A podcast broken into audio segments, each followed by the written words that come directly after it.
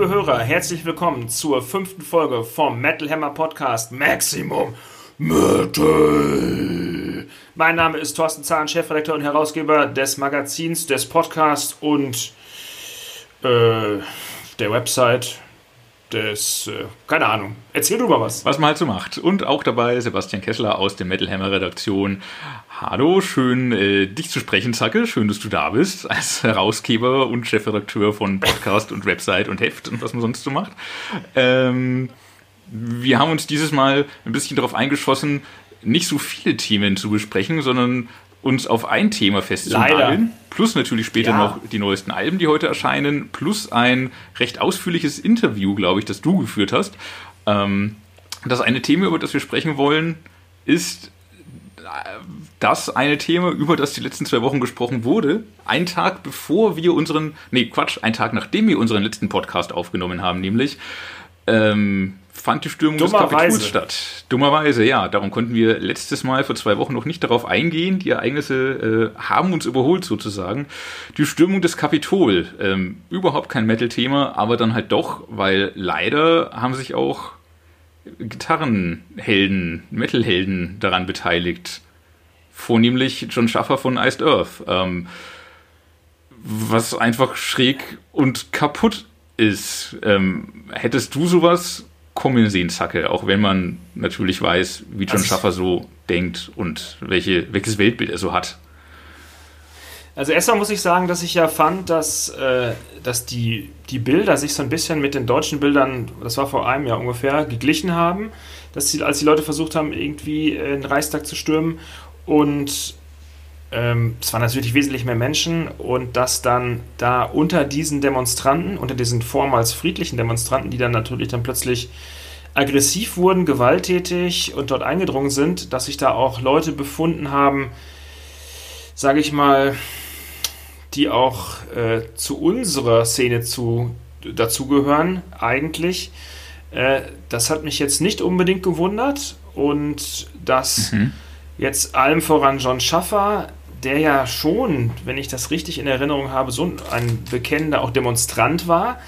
Ähm, dass der jetzt mit dabei war bei dieser Demonstration, das hat mich jetzt nicht gewundert, dass er dann wirklich ähm, dadurch, dass er da eingedrungen ist, unerlaubterweise und äh, äh, damit auch eine Straftat begangen hat, dass er so weit gegangen ist, um seine politischen Ideen zu verfolgen, das hat mich dann schon, naja, also schon so ein bisschen ohnmächtig gemacht, muss ich ganz ehrlich sagen. Ich wollte es auch zunächst nicht glauben. Ich, ich, ich glaube, es war so, ich bin aufgewacht, habe äh, morgen scrollen, nennt man das ja, einmal durch Facebook gescrollt und habe dann die Posts gesehen mit den Bildern und ähm, dachte erst, es ist ein Fake ich dachte, es ist ein Typ, der ihm super ähnlich sieht und dass jetzt äh, alle, wie es ja im Internet gerne mehr vorkommen, freidrehen, bevor irgendwas bewiesen ist, bevor irgendwas klar ist. Aber je mehr ich mich reingelesen hatte, je mehr Bilder man vergleichen konnte, ähm, desto, desto äh, ja, sprachloser war ich einfach auch, dass das echt gerade passiert, weil das habe ich ihm nicht zugetraut. Ich äh, bin ja auch Iced Earth Fan. Ich verfolge die Band schon lang als Fan. Ich habe mit John Schaffer öfter gesprochen. Ähm, sowohl in Wacken letztes Jahr als auch ähm, Ende 2019, also nicht letztes Jahr, natürlich 2019 Wacken, äh, als auch Ende 2019 äh, zum neuen Demons and Wizards Album zusammen mit äh, Hansi Kirsch. Ähm, habe ihn immer als, als super höflichen, netten Kerl kennengelernt, der natürlich ähm, eine, eine ähm, krasse Persönlichkeit ist, der sehr einnehmend ist und der eine Sicht auf die Welt hat, die, die ich nicht teile, die ich auch für schräg halte, die man ja auch in der Metal-Szene schon immer für schräg gehalten hat, dass er aber halt so weit geht, dass es wirklich in Taten und am Ende ja auch Gewalt, man weiß mittlerweile ja auch, oder zumindest ist er angeklagt, äh, Tierabwehrspray auf Polizeibeamte gesprüht zu haben, dass es so weit kommt, finde ich krass, hätte ich nicht gedacht, kann ich mir immer noch nicht wirklich vorstellen. Einfach. Naja, ich sag mal so, ähm, es ist, also es ist schwierig für, für uns beide, das sag ich mal auch aus der Ferne zu beurteilen. Du kennst ihn jetzt wahrscheinlich sogar noch, sag ich mal in Anführungsstrichen, wesentlich besser als ich, weil du öfter mit ihm gesprochen hast. Ich habe ihn kennengelernt auf Wacken. Er war nämlich lustigerweise vor einigen Jahren ähm, bei uns im, im Camp und hat dort den ganzen Tag über Interviews gegeben. Er war wirklich ein höflicher, sympathischer, ähm, aber schon sehr bestimmender Mensch. Mhm. Ähm, mit mir, also ich habe mich gut mit ihm unterhalten, muss ich ganz ehrlich dazugeben. Und ähm, würde aber auch das Gleiche sagen, was du sagst. Also ich würde seine politischen Ansichten nicht teilen, auf gar keinen Fall. Und dass er dann äh, in dieses Kapitol eingedrungen ist und dort, äh, sagen wir, tätlich geworden ist, naja, das, äh, wenn du auf dieser Demonstration, du musst dich jetzt mal versuchen, ihn reinzusetzen. Du bist auf dieser Demonstration, diese Demonstration wird aggressiv, du bist vorne mit dabei und du willst jetzt endlich was, also du hast dir den Kopf gesetzt, du willst was bewegen. Mhm. Ich will das jetzt nicht, ich will das jetzt nicht irgendwie äh, gutheißen. Klar. Und du und du schwimmst in diesem Strom mit und dann plötzlich wirst du damit reingeschleust, dann bist du dann dann machst du genau das, was du vorher immer propagiert hast. Also du versuchst mhm. deiner Meinung nach irgendwie Amerika zu befreien und dass mhm. das natürlich alles komplett falsch war, was er da getan hat. Ähm, das muss er jetzt, äh, das wird ihm jetzt die Justiz äh, zeigen. Er ist ja angeklagt in sechs oder sieben Punkten. Ich glaube, sechs Punkte waren es. Sechs, glaube ich, ja. Sechs Punkte und ähm, wenn alles wirklich, äh, sage ich mal, realistisch für ihn ausgeht, so wie das jetzt die Berichterstattungen zeigen, wird er wahrscheinlich im Knast landen, auf Bewährung Geldstrafe, was auch immer das alles mit sich ziehen wird. Äh, das ist das eine, was ihn persönlich betrifft. Das andere, äh, muss ich sagen, ihn als Künstler, was bedeutet das für seine Band, mhm. die sich nicht zu 100% von ihm distanziert haben, sofort, was viele gefordert haben, ist natürlich auch ein schwieriges Thema. Mhm. Was, bedeutet, was bedeutet das für sein Künstlerleben, für sein Tourleben, für seine Verträge mit den Plattenfirmen? Das ist ein mega Rattenschwanz, was das jetzt irgendwie hinter sich herzieht. Mhm. Und äh, ja, aber durch diese, durch dieses, also durch diese falsche, in meinen Augen, falsche Tat, die er da begangen hat, hat er sich auf der einen Seite extrem viel kaputt gemacht. Ich stelle jetzt aber trotzdem hier zur Diskussion, dass es immerhin noch ähm, viele, viele, sehr viele Menschen gibt, die genauso denken wie er mhm. und die das wahrscheinlich gut finden und ihn jetzt als Vorbild nehmen. Absolut, absolut. Ähm, das merkt man ja auch in Facebook-Kommentaren. Der, der, Großteil der Leute war natürlich schockiert, meinte nie wieder Iced Earth, was ist los mit John Schaffer. Es gab aber auch einige, die meinten so, es ist seine Meinung, soll er sie doch vertreten. In ein Kapitol, in ein Gebäude einzudringen, ist dann keine Meinung mehr, das ist eine Tat. Ähm, aber trotzdem gibt es Leute, die ihn auch da unterstützt haben. Ähm, also nicht so, dass wirklich alle alle gegen ihn sind. Ähm, du meintest schon, die Band hat sich nicht hundertprozentig distanziert. Und ja, das ist super schwierig, ähm, weil man natürlich nicht nur, man ist ja nicht nur Arbeitskollege, wenn man in der Band spielt, man ist ja auch Freund und langer Bekannter und nicht ähm, immer. Ja, ja, okay, nicht immer, klar. Aber wenn, äh, wenn ich jetzt auch daran denke, äh, wie schnell gleich alle gefordert haben, wo ist der Kommentar von Blind Guardian, wo ist der Kommentar von Hansi Kirsch, warum hat er sich noch nicht distanziert? Da, da war das Ganze erst Stunden her, das war jetzt noch so super frisch, da, da kamen die ersten Rufe schon. Ähm, ja, ähm, muss er, soll er, ähm, haben sowohl Iced Earth als auch Blind Guardian mittlerweile ja auch getan, ohne John Schaffer wirklich äh, namentlich zu nennen, aber sie haben sich von Gewalt distanziert. Äh, und dass das aber super schwer ist äh, für jeden Einzelnen und äh, gerade als Freund, und Hansi Kirsch und John Schaffer waren, aber ich, sind Freunde. Ah, ich muss, ähm, muss mal kurz macht man nicht so gerne. So, dann sagt man nicht so, ja, ich bin mit ihm befreundet, aber er ist da eingedrungen, ich will mit ihm nichts mehr zu tun haben. Das, das kann man aber ja auch nicht machen, wenn man nicht vorher mit ihm gesprochen hat. Oder sich irgendwie, naja, es, Aber vielleicht haben die, vielleicht, du weißt ja nicht, vielleicht haben die ja gesprochen. Aber wenn sie sich äh, von Gewalt, wenn sie sich von Gewalt distanzieren, müssen sie sich von ihm distanzieren. Punkt. Äh, klar, das haben sie damit ja indirekt gemacht. So, sie haben sich von Gewalt distanziert, er hat Gewalt ausgeübt, ähm, damit ist er auf Distanz gebracht, ohne ja, aber eigentlich, eigentlich dürfte er nicht mehr Teil der Band sein. Entschuldigung? Er dürfte nicht mehr Teil der Band sein, eigentlich, wenn sie sich von ihm distanzieren, weil sie können ja nicht. Es, ist, es ist wirklich, es ist halt kompliziert. Ich, also ich möchte doch mal feststellen, ich möchte ihn nicht, ich möchte ihn hier nicht verteidigen und ich verstehe auch die Leute nicht, die ihn jetzt, sage ich mal, als in, in die Opferrolle drängen, dass er das Opfer des Systems ja, ist das, und das dass viele ja. Dinge ihn dazu gebracht haben, dass er jetzt, genau, dass er jetzt Märtyrertum irgendwie erfährt. Alles Bullshit. Der Mann ist erwachsen, der Mann ist schlau und zwar wahrscheinlich schlauer, als wir denken. Ähm, der weiß ganz genau, was er getan hat. Und er hat auch als Künstler, jetzt um auf die, um die Seite zu wechseln, auch als Künstler natürlich auch immer unterschwellig auf seinen Platten thematisch seine Ideen mit verbreitet, was auch alle, ja. sage ich mal, einigermaßen neutral hingenommen haben. Total. Da müssen wir uns ja auch äh, nicht, nicht äh, oder da können wir uns nicht von freisprechen. Das haben wir genauso gemacht. Ähm, das tun wir auch nicht, nein. Auch, auch ähm, besten, besten Wissens und Gehwissens, weil ähm, es hat halt immer auch so, er, er hat es ja auch gerne in so, in so Fantasy-Geschichten verpackt. Ähm, er hat ja nie dazu aufgerufen, äh, gewaltsam die Regierung zu stürzen oder sowas. Das sind dann äh, Sachen, wo man nicht mehr mitgegangen wäre, natürlich, aber äh, ein, ein verschwörungstheoretisches Weltbild, was auch immer, in, in Fantasy-Geschichten zu verpacken, das, das ist ja auch einfach so, so ein Science-Fiction-Topos. Das mm, kann man ja auch hören, konsumieren, gut finden, ähm, wenn man da nicht dahinter steht, sondern einfach die Geschichte spannend findet. Und spannende Geschichten hat er eben daraus gestrickt oder spannende Songs dann am Ende. So hat man das halt hingenommen und hat halt auch seine, seine Spinnereien in Anführungszeichen, seine Weltsicht mitgenommen ähm, sich gedacht, so soll, soll, er das glauben? Das ist irgendwie eine, eine verbreitete Verschwörungstheorie, der er da anhängt. Das ist nicht cool. Das ist zum Teil, muss man leider auch sagen, nur ein, vielleicht zwei, nicht mehr als drei Schritte vom Antisemitismus zum Teil entfernt gewesen. Ohne ihm das jetzt auch noch unterstellen zu wollen, ein, ein, ein Antisemit oder was auch immer gewesen zu sein. Ähm, bestimmt nicht wissentlich und in dem Ausmaß, aber trotzdem sind es Verschwörungstheorien, die in die Richtung gehen. Das hat man alles mitgenommen, akzeptiert, solange es halt einfach in seinem Kopf stattfand am Ende.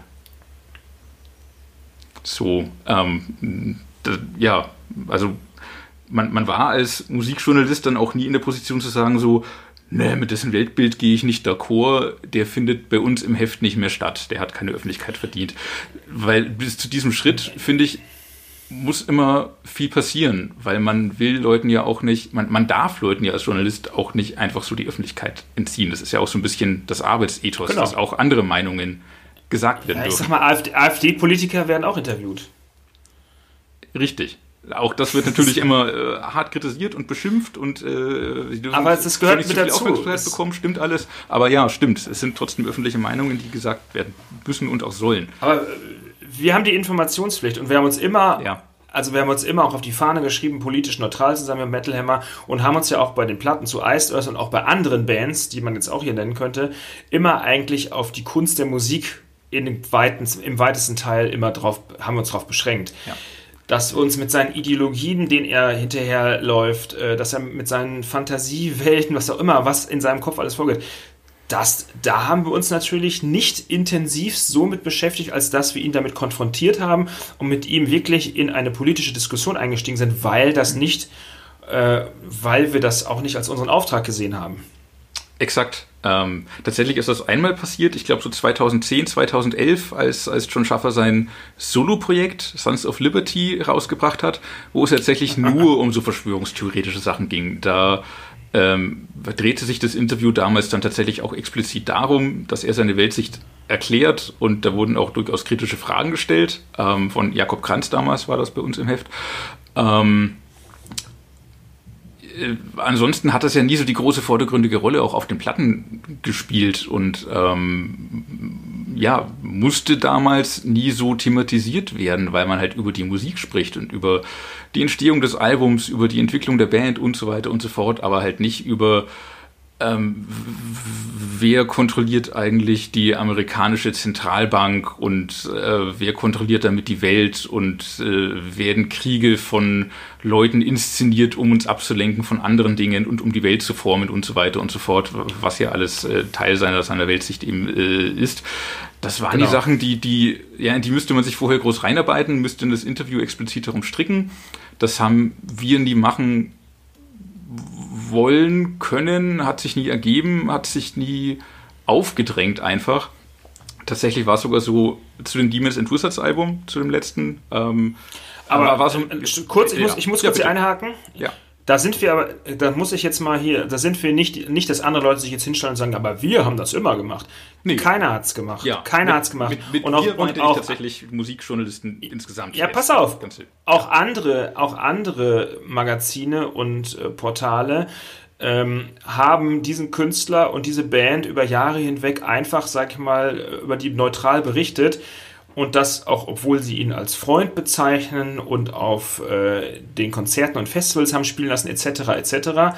Keiner hat das mit John Schaffer gemacht. Und äh, keiner hat kommen sehen, dass er jetzt wirklich handgreiflich wird, sage ich mal. Und ähm, jetzt müssen wir mit der Situation halt neu umgehen. Wann hört man denn noch auf, über einen Künstler zu berichten? Naja, was, äh, ich meine, das ist, das ist, das ist, das ist der Kern, das ist äh, der Kern der Frage. Ich sag jetzt mal, Tim Lambesis von SLA Dying hatte den Plan, seine Frau zu töten. Töten zu lassen, Entschuldigung, tö töten zu lassen. Selbst hatte er das auch in seinen Gehirn Hirngespinsten sich schon mal überlegt, es vielleicht selbst zu machen.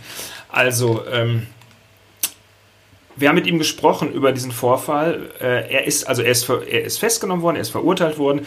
Wir haben ihm, wir haben hinterher mit ihm gesprochen und haben vor dem Interview mit ihm aber ausgemacht, beziehungsweise mit seinem Management, äh, wenn er uns versucht, eine Lügengeschichte aufzutischen, werden wir es nicht drucken können, weil wir nicht dazu bereit sind, Lügen zu verbreiten. Und wir haben uns mit ihm auseinandergesetzt, ähm, weil wir der Meinung sind, dass wir die Pflicht haben, die Pflicht haben, ich soll das vernünftig aussprechen, Pflicht haben, ähm, die Leute zu informieren. Ich fall John Schaffer, er ist politisch nicht korrekt, wie das die Allgemeinheit so sieht, sagen wir, um das jetzt mal ne- äh, in neutrale Worte zu fassen. Er wird jetzt angeklagt, er wird wahrscheinlich verurteilt werden, er kommt dann wieder frei oder er bleibt auf freiem Fuß und kriegt eine Geldstrafe, was auch immer. Er ist dann ein verurteilter Straftäter. Er wird, sage ich jetzt mal, also ich spreche jetzt mal so in die, ich, ich, ich male jetzt mal so in die Zukunft.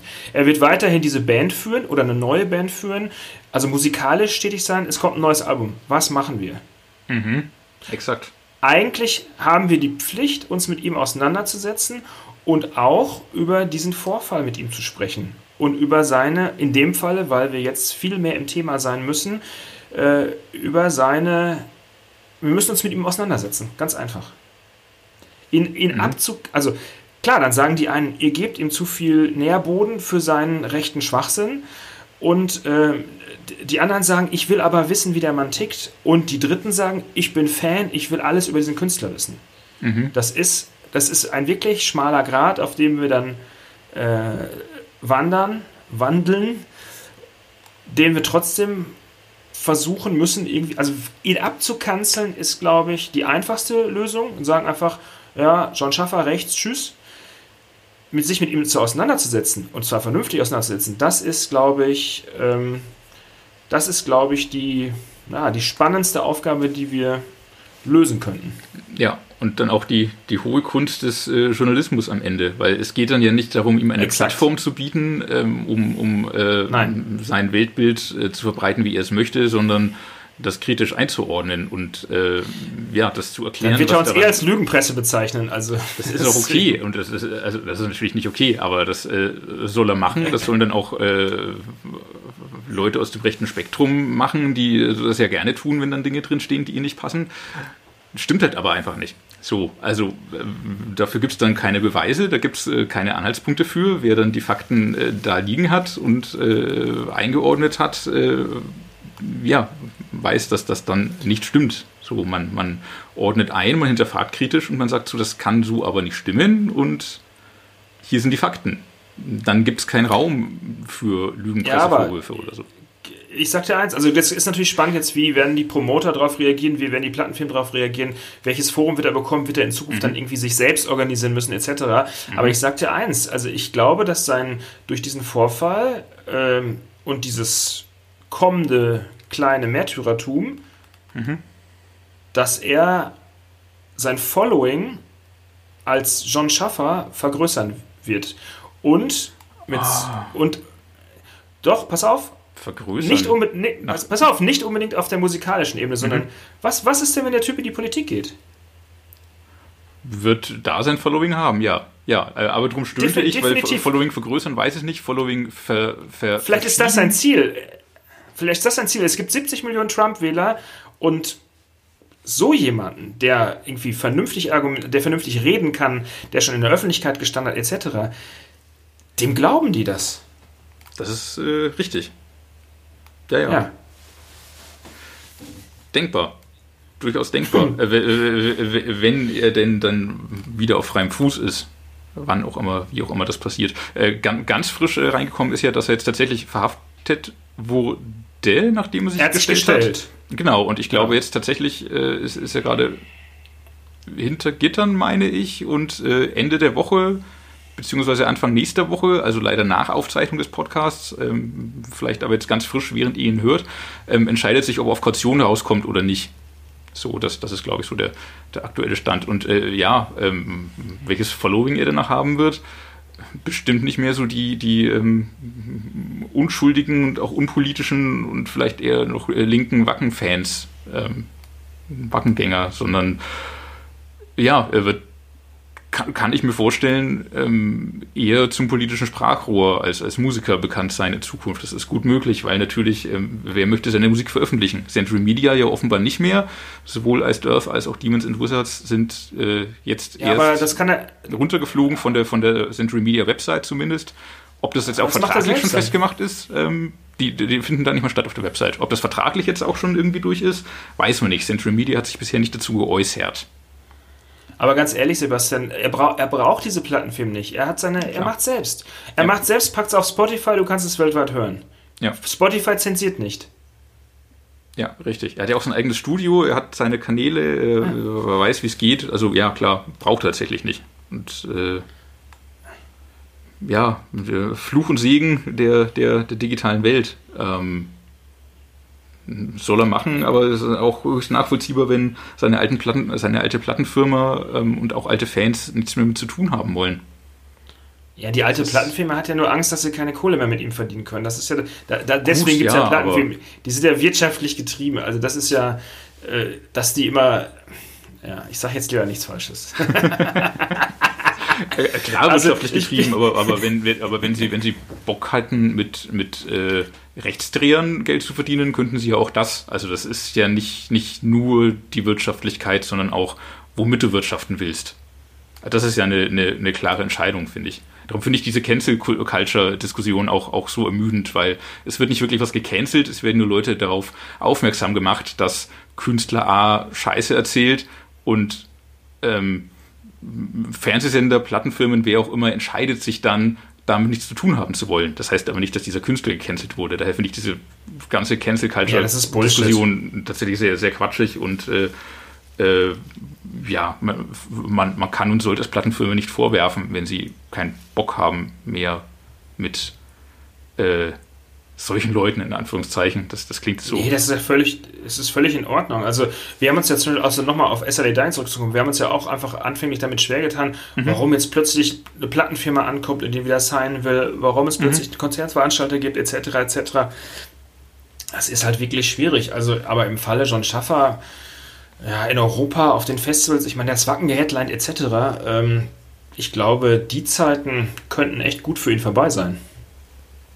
Das mit Sicherheit, ja. Definitiv. Ja, ja bestimmt. Ähm, Auf unserem Festival hat er nicht gespielt. Es lag natürlich nur an seiner politischen Gesinnung. Das lag also nur der, so nicht, nicht, genau. nicht hinter, den Kulissen, Auf keinen Fall. Hinter den Kulissen habe ich gesagt, John, alte Fischbixen, was geht? Rechtes Gedankengut kommt bei uns nicht auf die Bühne. Tschüss. Äh, von wegen rechtes Gedankengut und weil wir jetzt ja auch äh, viel über rechts geredet haben und ihn ja Kommen auch, wir zu äh, den Platten des Tages. Na, noch nicht, gleich. Ähm, nein, ich äh, habe mir mein, mein letztes äh, Interview mit ihm auch nochmal vor, ja.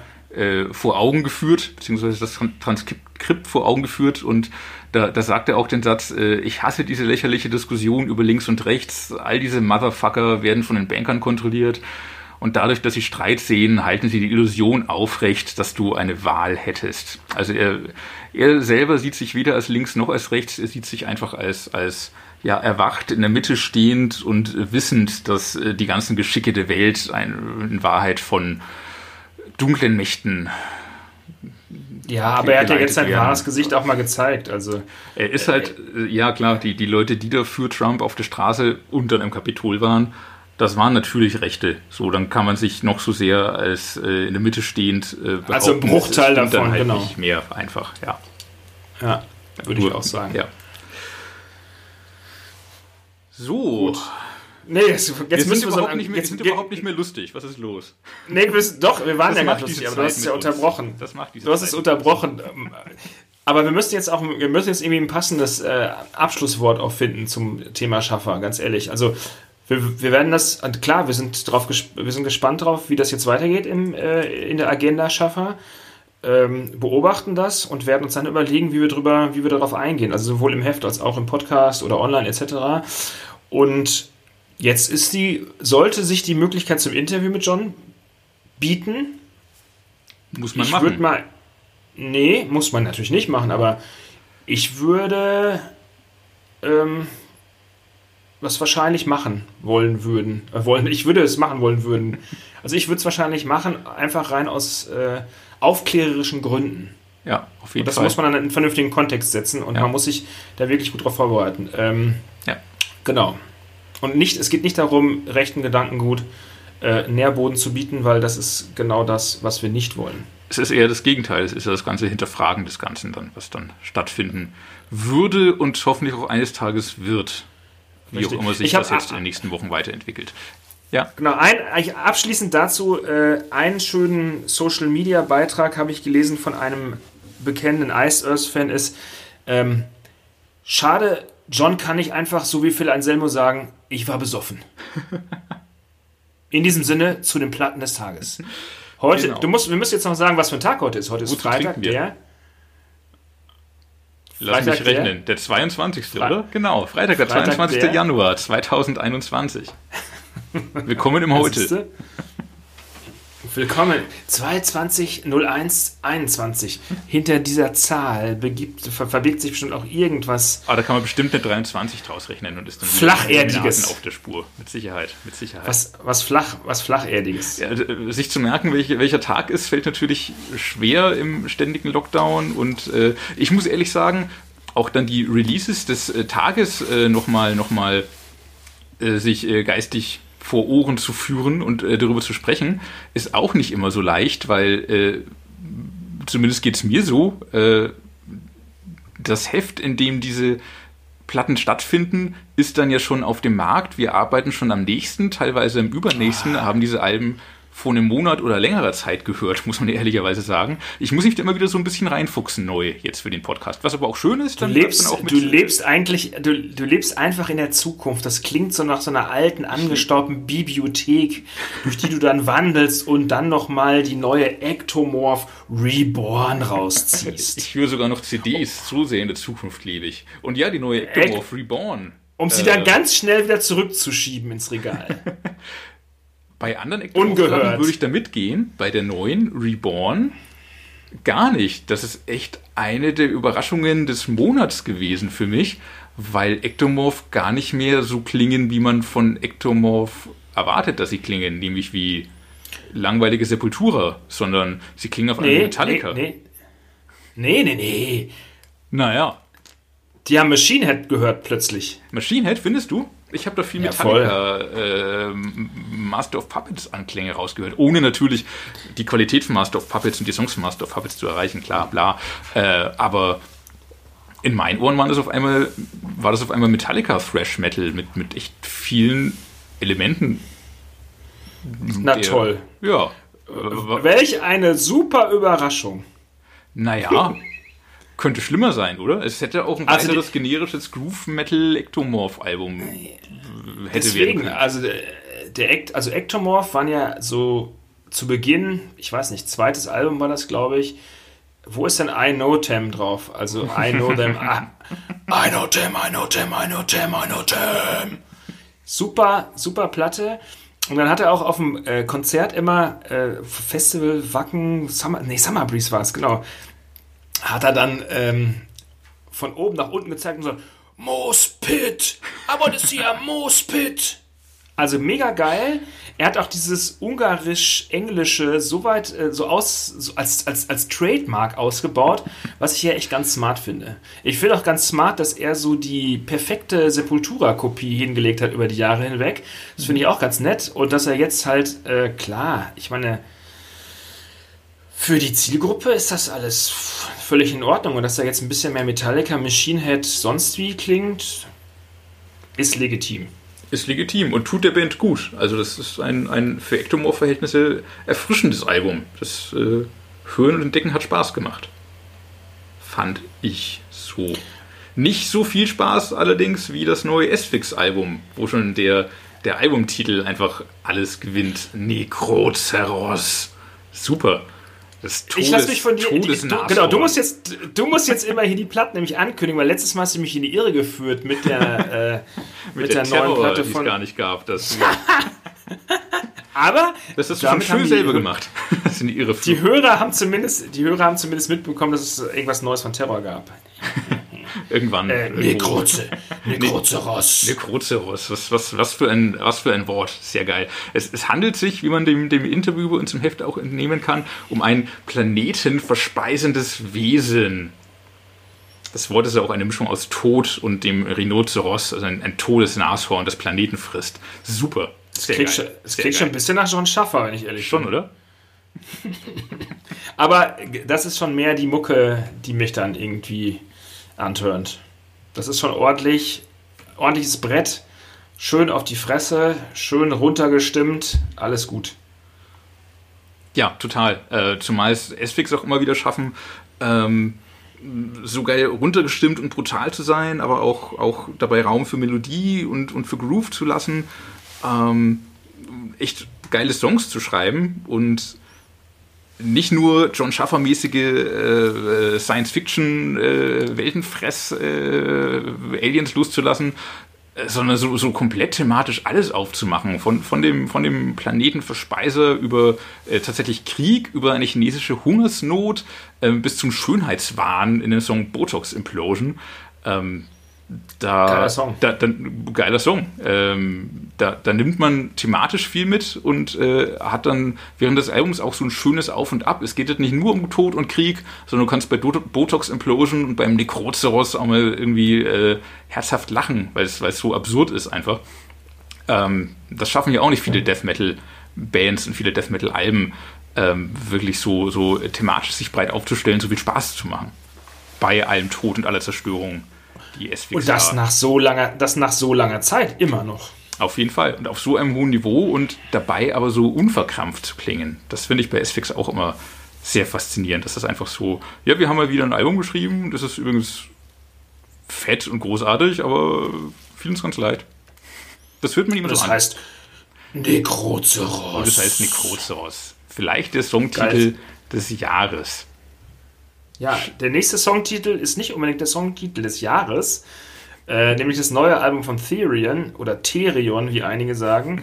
Äh, Leviathan, äh, Leviathan war ja schon das Album von. Was? Leviathan? Was auch immer. Ich würde sagen äh, Therion und Leviathan. Ich würde sagen, äh, genau, Ther ich sag Therion und Leviathan. Äh, so hieß ja schon das Album von Mastodon. Also äh, schon mal Abzug, Abzug in der B-Note. Und in der C-Note, weil das Albumcover ist auch geklaut. Das sieht nämlich aus wie ein altes von Amon Amarth. Aber dennoch muss man sagen, dass äh, Christopher, der Bandleader, äh, Mastermind, Chef, der Chef von Ganzen, es immer wieder schafft, ein, also es immer wieder schafft, ein orchestrales Epos hinzulegen, was seinesgleichen sucht. Also er, er ist wirklich bis ins Detail verliebt, ist er seit Jahren, gehört er für mich dazu, dass dies, dass wenn es jemand richtig kann, dann er. Ja. Nach den Abzügen in der B- und der C-Note meine ich auch. Ja, die, A-Note, die A-Note gewinnt total, weil das Album ist klasse, großartig. Äh, gerade nach den sehr experimentellen letzten beiden Alben, Antichrist Superstar, dieses überbordende Musical auf zwei CDs und davor noch Le Fleur du Mal, wo sie französische Chansons gecovert haben. Ja, aber das, das ist genau das, was wieder, er braucht. Das ist genau das, was er braucht. So spinnen, experimentieren, sich weiterentwickeln. was die Fans aber gebraucht haben, war genau das Album, wo er eben genau das nicht macht, sondern genau das gibt, was die Fans wollen. So, er hat sich bewusst gemacht, was sind eigentlich unsere beliebtesten Songs und warum und hat quasi ein neues Best-of geschrieben. So, das, das Album klingt jetzt wieder nach Woven, nach Deadfield, genau. nach Lemuria und Sirius B, so nach den, nach den beliebtesten Alben, mit dem die Band explodiert ist, groß geworden ist, wo, wo die Fanfavoriten drauf sind. Großspurig, wie du sagst, super detailliert, ähm, super kleinteilig, dabei aber mega eingängig, wahnsinnige Melodien und toll arrangiert. Ähm, und wirklich halt Songs, die auch im Gedächtnis bleiben. So Die Wellen der Zeit, deutscher Titel. Das ist so eine pompöse Ballade, finde ich super. Äh, mit äh, Marco Hietala, ex-Nightwish, muss man leider sagen. Äh, der Song Tuonela ist auch großartig. Ähm, Nocturnal Light ist mir auch noch im Ohr geblieben, mit, mit tollen Chören und, und wunderbaren Melodien. Echt, äh, da, da haben Therion mich mit abgeholt. Jetzt, wo du es gerade gesagt hast, Hietala ausgestiegen bei Nightwish, was ist denn da los? Das haben wir ganz vergessen. Das haben wir hier kurz. Das, haben wir ganz vergessen vor lauter Iced Earth, ja. Ähm, ja, kurz gesagt, so wie, so wie es klingt, ähm, Depression. Du hast, plus, ja, du, du hast plus, ja gelesen, was er geschrieben hat, genau. Ja, ja Depression plus Corona-Lockdown und damit einhergehende Unsicherheiten plus Unzufriedenheit mit der Musikbranche, was von Musikern verlangt wird, was äh, ich glaube, Plattenfirmen und explizit äh, Tourveranstalter, glaube ich, hatte, hat er vorgeführt, was die für für Margen haben und äh, was, die, was die von Musikern mittlerweile wollen, ähm, hat er keinen Bock mehr drauf und zieht sich darum wohl komplett aus der Öffentlichkeit zurück, so wie er das formuliert hat. Und äh, hat dabei ja, auch nochmal über seine Depressionen gesprochen, von denen ich gar ja. nicht wusste, ehrlicherweise. Aber äh, gut, äh, von, ja, von, von wem weiß man das schon. Ähm, ja, ähm, super schade, weil er, weil er schon seit immer ja ähm, festes, festes Element bei Nightwish auch war, ähm, ich seine Stimme da super fand. Bei seinen Live äh, Soloalben muss ich ehrlicherweise sagen, war mir nur seine Stimme dann zu viel. In dem ganzen Nightwish Brimborium fand ich ihn perfekt aufgehoben, war natürlich auch, auch menschlich äh, wichtiger Teil der Band. Ähm, ja, schade. Und äh, die Band muss sich auch beeilen, äh, Ersatz zu finden, weil sie ja, ich glaube, im März ähm, Live-Auftritte, Online-Live-Auftritte plant und äh, da schnell einen Ersatzmann, sofern er natürlich ersetzt werden kann, heranholen muss. Ich würde auch sagen, also wenn der, der, muss erstmal vernünftig ersetzt werden. Er wird auf jeden Fall fehlen und ich hoffe natürlich, dass er, dass er seine äh, Depression, dass er die Krankheit in den Griff kriegt. Mhm. Da wünsche ich ihm alles Gute für und ähm, ansonsten, ich sag mal so, äh, auf, jetzt auf die geschäftliche Seite zu schauen, Promoter verlangen zu viel Geld und Plattenfilm etc.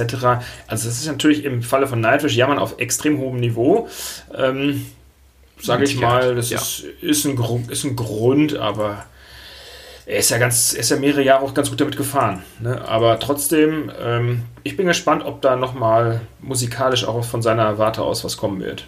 Ist ja nicht auszuschließen, wenn er sich ein bisschen zurückgezogen hat, äh, sich geerdet hat, äh, wieder selber mit sich klarkommt, in seiner eigenen Geschwindigkeit äh, was zu starten. Ähm, ich würde mich darüber freuen, wieder von ihm zu hören. Bis dahin hat man das Atherion-Album mit seinem Gastauftritt, natürlich.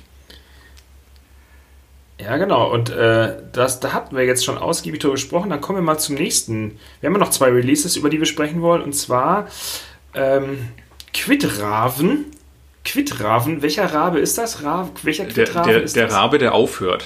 Nein. Mit dem man. Quit ist das nicht dieses Bezahl-Dingens äh, von der Sparkasse? Egal. Ähm, Quittraven von Vadruna. Und zwar muss ich sagen, dass ich die so in den letzten Jahren ein bisschen aus den Augen verloren hatte. Also die Anfänge von mhm. einer, als es die Band noch nicht so richtig gab habe ich alle mitverfolgt und auch wie er äh, als Solo-Typ anfing, die eigenen Instrumente zu basteln. Da habe ich ihn auch in Norwegen des Öfteren getroffen, noch bevor wirklich es Vadruna gab. Dann fing er mit dieser Band an, dann hat er mir die ersten Songs damals vorgespielt. Und da muss ich sagen, da war ich ja mega, mega begeistert, weil mhm. ich sowas äh, lange Zeit nicht mehr gehört hatte. Mhm. Wenn überhaupt. Also das ist, das war schon wirklich, dann habe ich nur gedacht, das ist alles total toll und er hat so, er, ist so ein Idealist mit all dem, was er da tut und er hat so viele Ideen. Das kann aber nur einen begrenzten Zirkel von Leuten interessieren und äh, das ist ja zum Glück äh, nicht so. Mhm. Sondern das ist es ja schon so in den Mainstream vorgestoßen, sag ich mal. Er hat schon mehrere mhm. Millionen Hörer, auch auf Spotify. Ähm, um einen der Dienste hier zu nennen. Ähm, habe ihn dann so ein bisschen aus den Augen verloren und muss sagen, dass ich den Quittraven, dass ich das schon in Hinsicht auf Vadruna mal wieder sehr erfrischend fand. Das, ich habe mir das mhm. angehört, finde es echt. Doch er macht dieses, dieses die, diese äh, nordische Mythologie, Weltmusik, äh, selbstgebaute Instrumente, Chöre, orchestrales Super-Ding. Äh, das macht er in Perfektion. Mhm, mhm. Und wo du schon sagtest, Mainstream, da sind Vadruna natürlich aus diesem ganzen Genre mit die größten, haben ja auch schon Soundtracks für Videospiele und Serien, glaube ich, geschrieben. Ja. Ähm, sind da also auf jeden Fall Vorreiter. Und ähm, obwohl ich zugeben muss, das ist jetzt kein Album, das ich mir zu Hause auflegen würde, weil ich einfach nicht mehr so viel Met trinke wie früher und ähm, zu Hause. zu Hause, ja, richtig, zu Hause nicht mehr so viel Met trinke. Seitdem trinkst du Met nur noch präsent im Büro. Im, ja, wenn ich wieder ins Büro komme, nee, da, da steht der gute Gin. Mead ist nach wie vor ein Festivalgetränk eher. Und da mag ich Vadruna auch. Auf Festivals oder ähm, ja, bei, bei Live-Shows, wo dann auch noch ähm, der, der visuelle Faktor dazu kommt. Äh, bauen ja auch immer eine, eine, sehr faszinierende Show dazu auf. Und dieses meditative Schlagzeug und die rituellen Gesänge und das Getrommel und Geflöte, finde ich das super. Ist, äh, zu, zu Hause brauche ich das nicht, aber trotzdem Fans wird es abholen. Es steckt wieder super viel drin. Allein welche Instrumente er dafür wieder ähm, gebaut oder sich besorgt hat. Ich habe selber jetzt aus unserer Story auch äh, viele neue äh, Instrumentennamen gelernt. Die, die Trossinger Leier beispielsweise ähm, aus dem Jahre 500 in Trossingen zunächst äh, hergestellt worden. Auch mein Lieblingsinstrument. Ja, nicht, nicht wahr? Jetzt unser aller Lieblingsinstrument. Auf jeden ähm, Fall ja, für, für Live-Darbietungen wunderbar geeignet und tatsächlich war Druna auch aus diesem ganzen Kosmos eine der Bands, mit denen ich am meisten noch anfangen kann oder die mir am meisten geben, wohingegen Heilung ich einfach nur verstörend fand. Ah, ich wusste, dass du es sagst. Das ist ja auch die große, die, das ist ja auch so ein bisschen diese äh, Diskussion zwischen den Fans oder die Rivalität Heilung, Vadruna. Ich habe beide Bands live gesehen. Ähm, ich finde, Heilung ist ein bisschen mehr Hokuspokus, ein mhm. bisschen mehr Theater, mhm. aber trotzdem hat's, aber trotzdem auch interessant, bisschen langweiliger. Aber ich weiß, dass ihr mich jetzt alle ans nächste Kreuz nageln werdet, aber wenn ich, wenn ich wählen müsste, muss ich ja zum Glück nicht. Wenn ich wählen müsste, würde ich Vadruna wählen. Ähm, nicht so, weil ja, Vorreiterrolle kann man natürlich immer sagen. Also es gibt ja immer Bands, die irgendwie was vorgemacht haben angeblich. Und äh, aber dennoch muss ich sagen, dass ich halt einfach ja das noch ein Stück authentischer finde als Heilung. Was ich aber auch von der Theatralik und von der Aussage und von der Show her und von all dem auch live auf jeden Fall spannend finde. Auf Platte, naja, da höre ich dann vielleicht doch mal lieber S-Fix zwischendurch. Oder vielleicht Nervosa mit ihrem neuen Album Perpetual Chaos. Nö. Das ist ebenfalls. Dann halt nicht. Ja, fertig. Danke, tschüss. Ja, tschüss. äh, ja, schon. auch heute ich die, die, die äh, ja. damen Ähm, mittlerweile nach Aus kompletter Bra Neubesetzung, fast kompletter Neubesetzung, brasilianisch, spanisch, italienisch, griechisch klingt nicht nur nach einem tollen kulinarischen Wochenende, sondern klingt auch fett. Ähm, mit Diva Satanica jetzt am Mikrofon, ähm, die dem Ganzen nochmal ein bisschen auch einen anderen Klang verleiht. Sie klingt ein bisschen wie so eine Mischung aus äh, Alyssa White-Glutz von äh, Arch Enemy und Larissa Stupa von Venom Prison, ähm, sowie finde ich das ganze Album ein bisschen moderner klingt als die vorherigen Nervosa-Alben, die, die ja sehr. Ja, ein bisschen heftiger auch. Bisschen heftig. Aber du kennst auch, ja. ja, richtig. Du kennst doch diese, diese Imbissketten, die äh, griechisch, indisch, chinesisch, äh, vietnamesisch, italienisch anbieten. Ich erinnere mich da mit Freuden an den, an den guten ähm, Italiener Pizza-Mexikaner, den es mal am Mehrendamm gab, wo, wo Kollege Aber Beckmann, du weißt, äh, dass es eigentlich sein Bier getrunken hat. Aber es gibt einen Grundsatz, bei dem darfst du niemals bestellen. Weil die können nichts richtig. Die können richtig. Äh, alles, aber nichts richtig. Das so. ist richtig. Schon Döner und Hamburger gleichzeitig anzubieten, ist schwierig. Man Geht sollte sich nicht. auf das konzentrieren, was man kann. So machen wir es ja auch. Richtig. Und äh, bei Nervosa, warum auch immer sich die Urbesetzung komplett irgendwie zersplittet hat und alles neu zusammengesetzt worden ist. Gleiche Frage war bei Thunder Mother auch bei mir. Also alle raus, äh, einer geblieben. Die Band besteht weiterhin. Ist immer so ein bisschen fragwürdig, vor allen Dingen in äh, dem Status, in dem sich die Band dann befunden hat zu dem Zeitpunkt. Mhm. Ähm, aber ansonsten, also, Frauen machen Thrash, der, sage ich mal, qualitativ auch streckenweise wesentlich besser ist als, äh, ihrer, als der ihrer männlichen Kollegen, muss man dazu sagen. Es bringt frischen Wind, es ist extrem, es macht auch Spaß. Das am Anfang, was ich gesagt habe, dass ich das nicht höre, das war ein Witz natürlich. Also, um das mal hier festzustellen. Ähm, kannte die Band auch schon, bevor sie bei Napalm unter Vertrag waren. Natürlich, das Demo war am besten. Ja, No Life Till Leather. No, no Life Till Nervosa. Nee, das meine ich jetzt. Das ist, jetzt sage ich, jetzt erzähle ich mal einen Schmank. Äh, einen ja, erzähl doch, wie hast du sie kennengelernt? Aus meiner Jugend, ja, äh, online natürlich so, irgendwie und gehört und dann manchmal, manchmal habe ich so ein bisschen das Gefühl, dass die ENAs dieser Plattenfirmen da draußen mich abhören und plötzlich sind dann die Bands irgendwie unter Vertrag. Und das noch bevor du den Podcast hattest. Wahnsinn. Das bevor es die Band überhaupt gab. Auch das. Ja, ja äh, guten Riecher gehabt. Die, die Band ist ja auch aufsteigend, äh, weil du meintest komisch, äh, dass, dass sich die Besetzung so schnell ändert bei so auf, auf, aufstrebenden Bands. Wahrscheinlich ist es gerade das. So, die Bands werden auf einmal professioneller, müssen mehr machen, müssen sich in bestimmte Richtungen entwickeln, ähm, haben vielleicht bestimmte Zwänge, was äh, Album-Releases, Touren, ja gut, gerade nicht. äh, ja, Leute angeht. haben feste ähm, Arbeit, Kinder, Familie, ja. die können halt nicht. Ja, wahrscheinlich, sind das, wahrscheinlich sind das alles Faktoren. Plus natürlich bei jungen, frischen Bands vielleicht kennen die MusikerInnen sich auch noch nicht so gut und lernen dann erst auf den ersten zwei Touren, dass man drei Monate am Stück in einem kleinen Bus dann doch nicht so gut miteinander kann. Vielleicht sind auch das immer Faktoren, die dann damit reinspielen. So wenn oder so, der Band hat. wenn, wenn der Bus fährt. Oder wenn man Bus fährt. Nee, wenn man überhaupt einen Bus hat. Also Busfahren für eine Newcomer-Band, das gehört sowieso verboten. Eigentlich müsste jede Newcomer-Band erstmal eine Van-Tour machen. So 35 Daten quer durch Europa. Und dann, wenn sie dann noch bestehen, dürfen sie auch einen Plattenvertrag kriegen.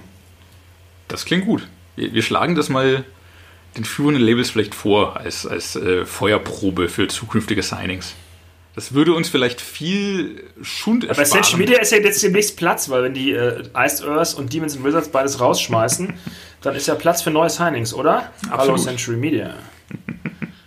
Wir empfehlen. Ich bin dafür, dass wir, uns mehr, mehr, dass wir uns mehr Freunde machen durch diesen Podcast. Was hältst du davon? Noch dann mehr, noch mehr Dann hören doch vielleicht, vielleicht ein paar mehr Leute zu. Noch mehr Leute, noch mehr Freunde. Ich kann nicht mehr. Komme jetzt schon nicht hinterher, allen zum Geburtstag zu gratulieren. Was? Alles, alle zum Burzum zu gratulieren? Hast du zu viele Freunde, die Geburtstag Du hast gerade gesagt, du hast, du, hast, du hast gesagt, alle zum Burzum zu gratulieren. All, ja, herzlichen Burzum zum Burzum-Tag. Was? Darüber macht man darüber, keine Witze. Darüber macht man keine Witze. Ich weiß jetzt schon, dass du das für den Marlon rausschneiden lassen willst, aber Marlon, The Mighty Man, Metal Marlon, das darfst du nicht rausschneiden. Auch der Herr Kessler darf hier ruhig sein braunes Gedankengut unterbringen. und, seine schlechten, also und seine schlechten Witze irgendwann. Sein verschwurbelt, seine, seine verschwurbelten äh, Ansichten auf die. Ich glaube, jetzt ist der Zeitpunkt gekommen, wo wir uns wieder Dreck labern. Schluss jetzt sollten wir vielleicht aufhören zu sprechen. Ich muss weg. Nee, du musst nicht weg, weil Nein? ich werde jetzt noch kurz meinen Talkgast ankündigen. Also das längste Gespräch in der Reihe des Metal Hammer Podcast äh, ever.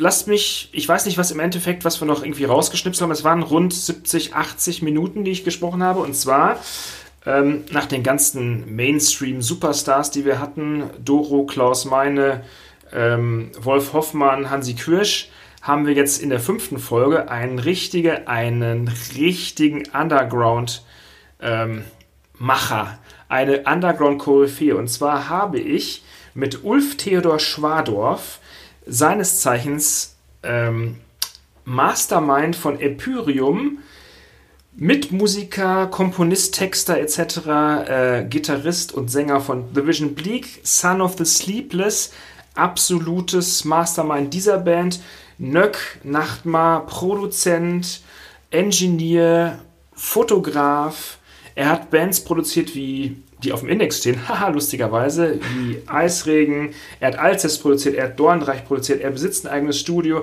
er ist ein Multi-Instrumentalist, er ist die perfekte Inszenierung eines hundertprozentigen Künstlers, der sich im extrem Black Folk Metal zu Hause fühlt. Er liebt die Naturmystik ähm, und er hat unfassbare, spannende, interessante Ansichten, Geschichten, äh, zu erzählen. Und ich muss euch ganz ehrlich sagen, es war ein, es war ein richtig, richtig gutes Gespräch. Ulf Theodor Schwadorf, wundert euch nicht, dass ich ihn Markus nenne, weil er möchte auch gern Markus Stock genannt werden. So heißt er nämlich wirklich. Ich freue mich drauf, dass ihr jetzt hören werdet, was dieser Mann zu sagen hat.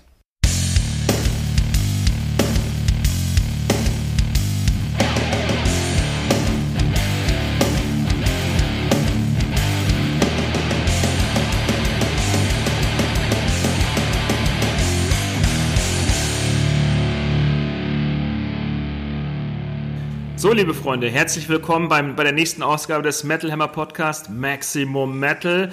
Heute bei mir im So-Called Studio eine Underground-Koryphäe oder vielleicht auch nicht. Äh, er ist, ich kann es gar nicht alles aufzählen, Musiker, Songwriter, Texter, Komponist, Produzent und auch Fotograf. Begrüßt mit mir und ich sage Hallo, Markus Stock, besser benannt, bekannt als Ulf Theodor Schwadorf von Empyrium, The Vision Bleak, Son of the Sleepless, Nöck, Nachtmar, etc., etc. Ich weiß gar nicht, was man alles nennen muss. Markus, herzlich willkommen. Hi, hi. Ich hoffe, dir geht's gut. Alles, alles bestens, weil du ja jetzt da bist. Ähm, sehr gut. Wir haben uns überlegt, dass wir, wir haben ja so viele große Namen jetzt im Podcast gehabt, also Klaus Meine ganz oben, Doro ganz oben, Accept, äh, Blind Guardian etc. Wir wollen jetzt mit äh, einer Underground-Koryphäe mal sprechen, was eigentlich so mhm. im deutschen Metal, düster, Black Metal, Folk Metal, Dark Metal, Underground so los ist, weil du bist ja dabei, seitdem du denken kannst. Du hast angefangen, wenn ich das richtig recherchiert habe, ähm, also in den Büchern steht es mit 14 Jahren. Kannst du dich daran noch erinnern? Ja, klar. Also ich kann mich sehr gut noch daran erinnern. Also ich habe sogar noch früher angefangen, aber das waren damals so die ersten musikalischen äh, Schritte, die man gemacht hat. Die waren natürlich nicht wirklich erwähnenswert, aber trotzdem relativ interessant. Ich habe, glaube ich, so 88 müsste das gewesen sein, angefangen Schlagzeug zu spielen. Mhm äh, damals wirklich äh, wie das äh, totales Klischee mit auf Persil, äh, alten Persildosen rumgetrommelt und äh, äh, Topfdeckel von der Decke runtergehängt. Äh, und bis meine Eltern dann Erbarmen hatten, mir ein richtiges Schlagzeug gekauft haben. Und damals habe ich dann angefangen mit Leute aus meinem, aus meinem Dorf, in dem ich groß geworden bin. Äh, also mein Schlagzeug stand dann in dem Schlafzimmer meiner Eltern und da habe ich dann mit Leuten äh, geprobt und haben wir so Sachen wie Metallica For Whom the Bell Tolls oder Slayer Hell Awaits gecovert. Interessant ist, dass ich damals so 10, 11 war und die Leute, mit denen ich da zusammen Musik gemacht habe, die waren schon 18. Also wirklich vollkommen bizarr. Der, äh, ja. der eine ist schon Auto gefahren. Äh, und das vielleicht war ich schon immer so ein bisschen frühreif, weil ich drei ältere Brüder habe und, äh, ne? und da kam auch der Kontakt zu den Leuten zusammen. Es war damals im Dorf schon so eine so eine intakte Metal-Szene, sag ich mal. Ne? Aha, ja. Und äh, und da hat man sich dann getroffen und dann hieß es, ey, der kleine Stock, ey, der kann Schlagzeug spielen. Ey, und da hat sogar so Double Bass Pedal und was der da macht, ist der Hammer und so. Und, ne? Also da, da fing das an, so Ende der 80er, aber dann mit Empyrium wurde es eigentlich ernst, äh, ich sag mal, 94. Mhm. Und vorher gab es die Vorgängerband Impurity, ja. das war so 92, 93. Genau. Aber wie hast du dann, ich meine, du hast gerade schon gesagt Metallica und wenn ich so an Dorfjugend äh, mich erinnere, kenne ich ja auch von mir, mhm. das waren dann so die gängigen Metal-Bands. Also wie kam es aber dann, dass du dich, sage ich mal, für die düsten, düsteren Varianten äh, irgendwie äh, begeistern konntest mhm. und ganz andere Musik als so eine typische Dorfjugend äh, eigentlich gehört hat, gehört hast? Ich kannte, also es war, ich war schon immer angezogen von dieser, von dieser düsteren Aura und von, auch von Okkultismus in, in meiner, in meiner Jugend und natürlich auch Satanismus und, äh, was sich dann später ein bisschen gewandelt hat, aber äh, fasziniert hat mich von Anfang an zum Beispiel, also ich habe angefangen wie fast jeder Metal zu hören mit Maiden. Ne? Mhm. Und äh, für mich war da die Initialzündung, als ich bei meinem Cousin im, in, in den Platten so gewühlt habe, das war vielleicht so 6, 87 und Number of the Beast rausgeholt habe und das Cover gesehen hat und das hat mich sofort äh, sofort hat es in mir was ausgelöst. Ne? Ja. Und ich habe ihn dann gefragt, ob er mir die Platte mal ausleihen kann ne? und habe die mit heimgenommen, habe es mir auf Kassette überspielt, äh, B-Seite hatte ich jahrelang gedacht, dass die, die, die Platte mit Number of the Beast anfängt und nicht mit äh, Invaders, weil ich mir es falsch rum ange, äh, ja, überspielt hatte. Ja, ne? Und dann irgendwann, irgendwann kam der Punkt, wo, äh, wo ich das geschnallt habe, dass Maiden nicht mit Number of the Beast, mit äh, dem Hammer-Song anfangen, ne? sondern mit Invaders, eigentlich dem schlechtesten Song auf der Platte vielleicht. Und so hatte ich dann diese ganz klassische Entwicklung irgendwie von Maiden, dann kam irgendwie Metallica, Anthrax, äh, dann kam irgendwie Slayer, Sepultura, dann kam die Death Metal Szene, äh, Morbid Angel, Entombed, äh, Dismember und dann eben der Black Metal. Und äh, beim Black Metal war es dann wirklich so, als die, ich sag mal, als die Underground Szene damals so, das dürfte so auch so 92, 93 gewesen sein, als die sich so von dieser Death, von diesem Death Metal Underground in den Black Metal Underground so ein bisschen gewandelt hat, äh, war dann auch die Szene, in der ich mich so richtig heimisch gefühlt habe. Also ich, nicht, dass ich vorher das nicht so war, aber beim Black Metal habe ich gemerkt, das ist eigentlich genau das, was ich auch ausdrücken möchte mit Musik. Mhm. Hm? Mhm. Kannst du das, äh, wenn du sagst, es ist genau das, was du ausdrücken willst, ich meine, ich weiß, es ist immer kompliziert und man spricht mehr durch die Musik, kannst du das in Worte fassen, was das ist? Ja, also ich, beim, beim Black Metal habe ich zum Beispiel das erste Mal gespürt, dass ähm, also es gibt mehrere Sachen. Natürlich eine gewisse romantische Verklärung in der Musik. Ne? Und es geht nicht jetzt so, so sehr um die, um die technische Fähigkeit der Musiker, sondern eher um das, äh, was in der Musik drinnen ist, also der Kern der Musik, die Atmosphäre, ne? mhm. die man, äh, dass man Bilder heraufbeschwören kann mit Musik. Ne? Also mhm. was wirklich, wenn man es mal genau nimmt, was wirklich romantisches Denken ist. Ne?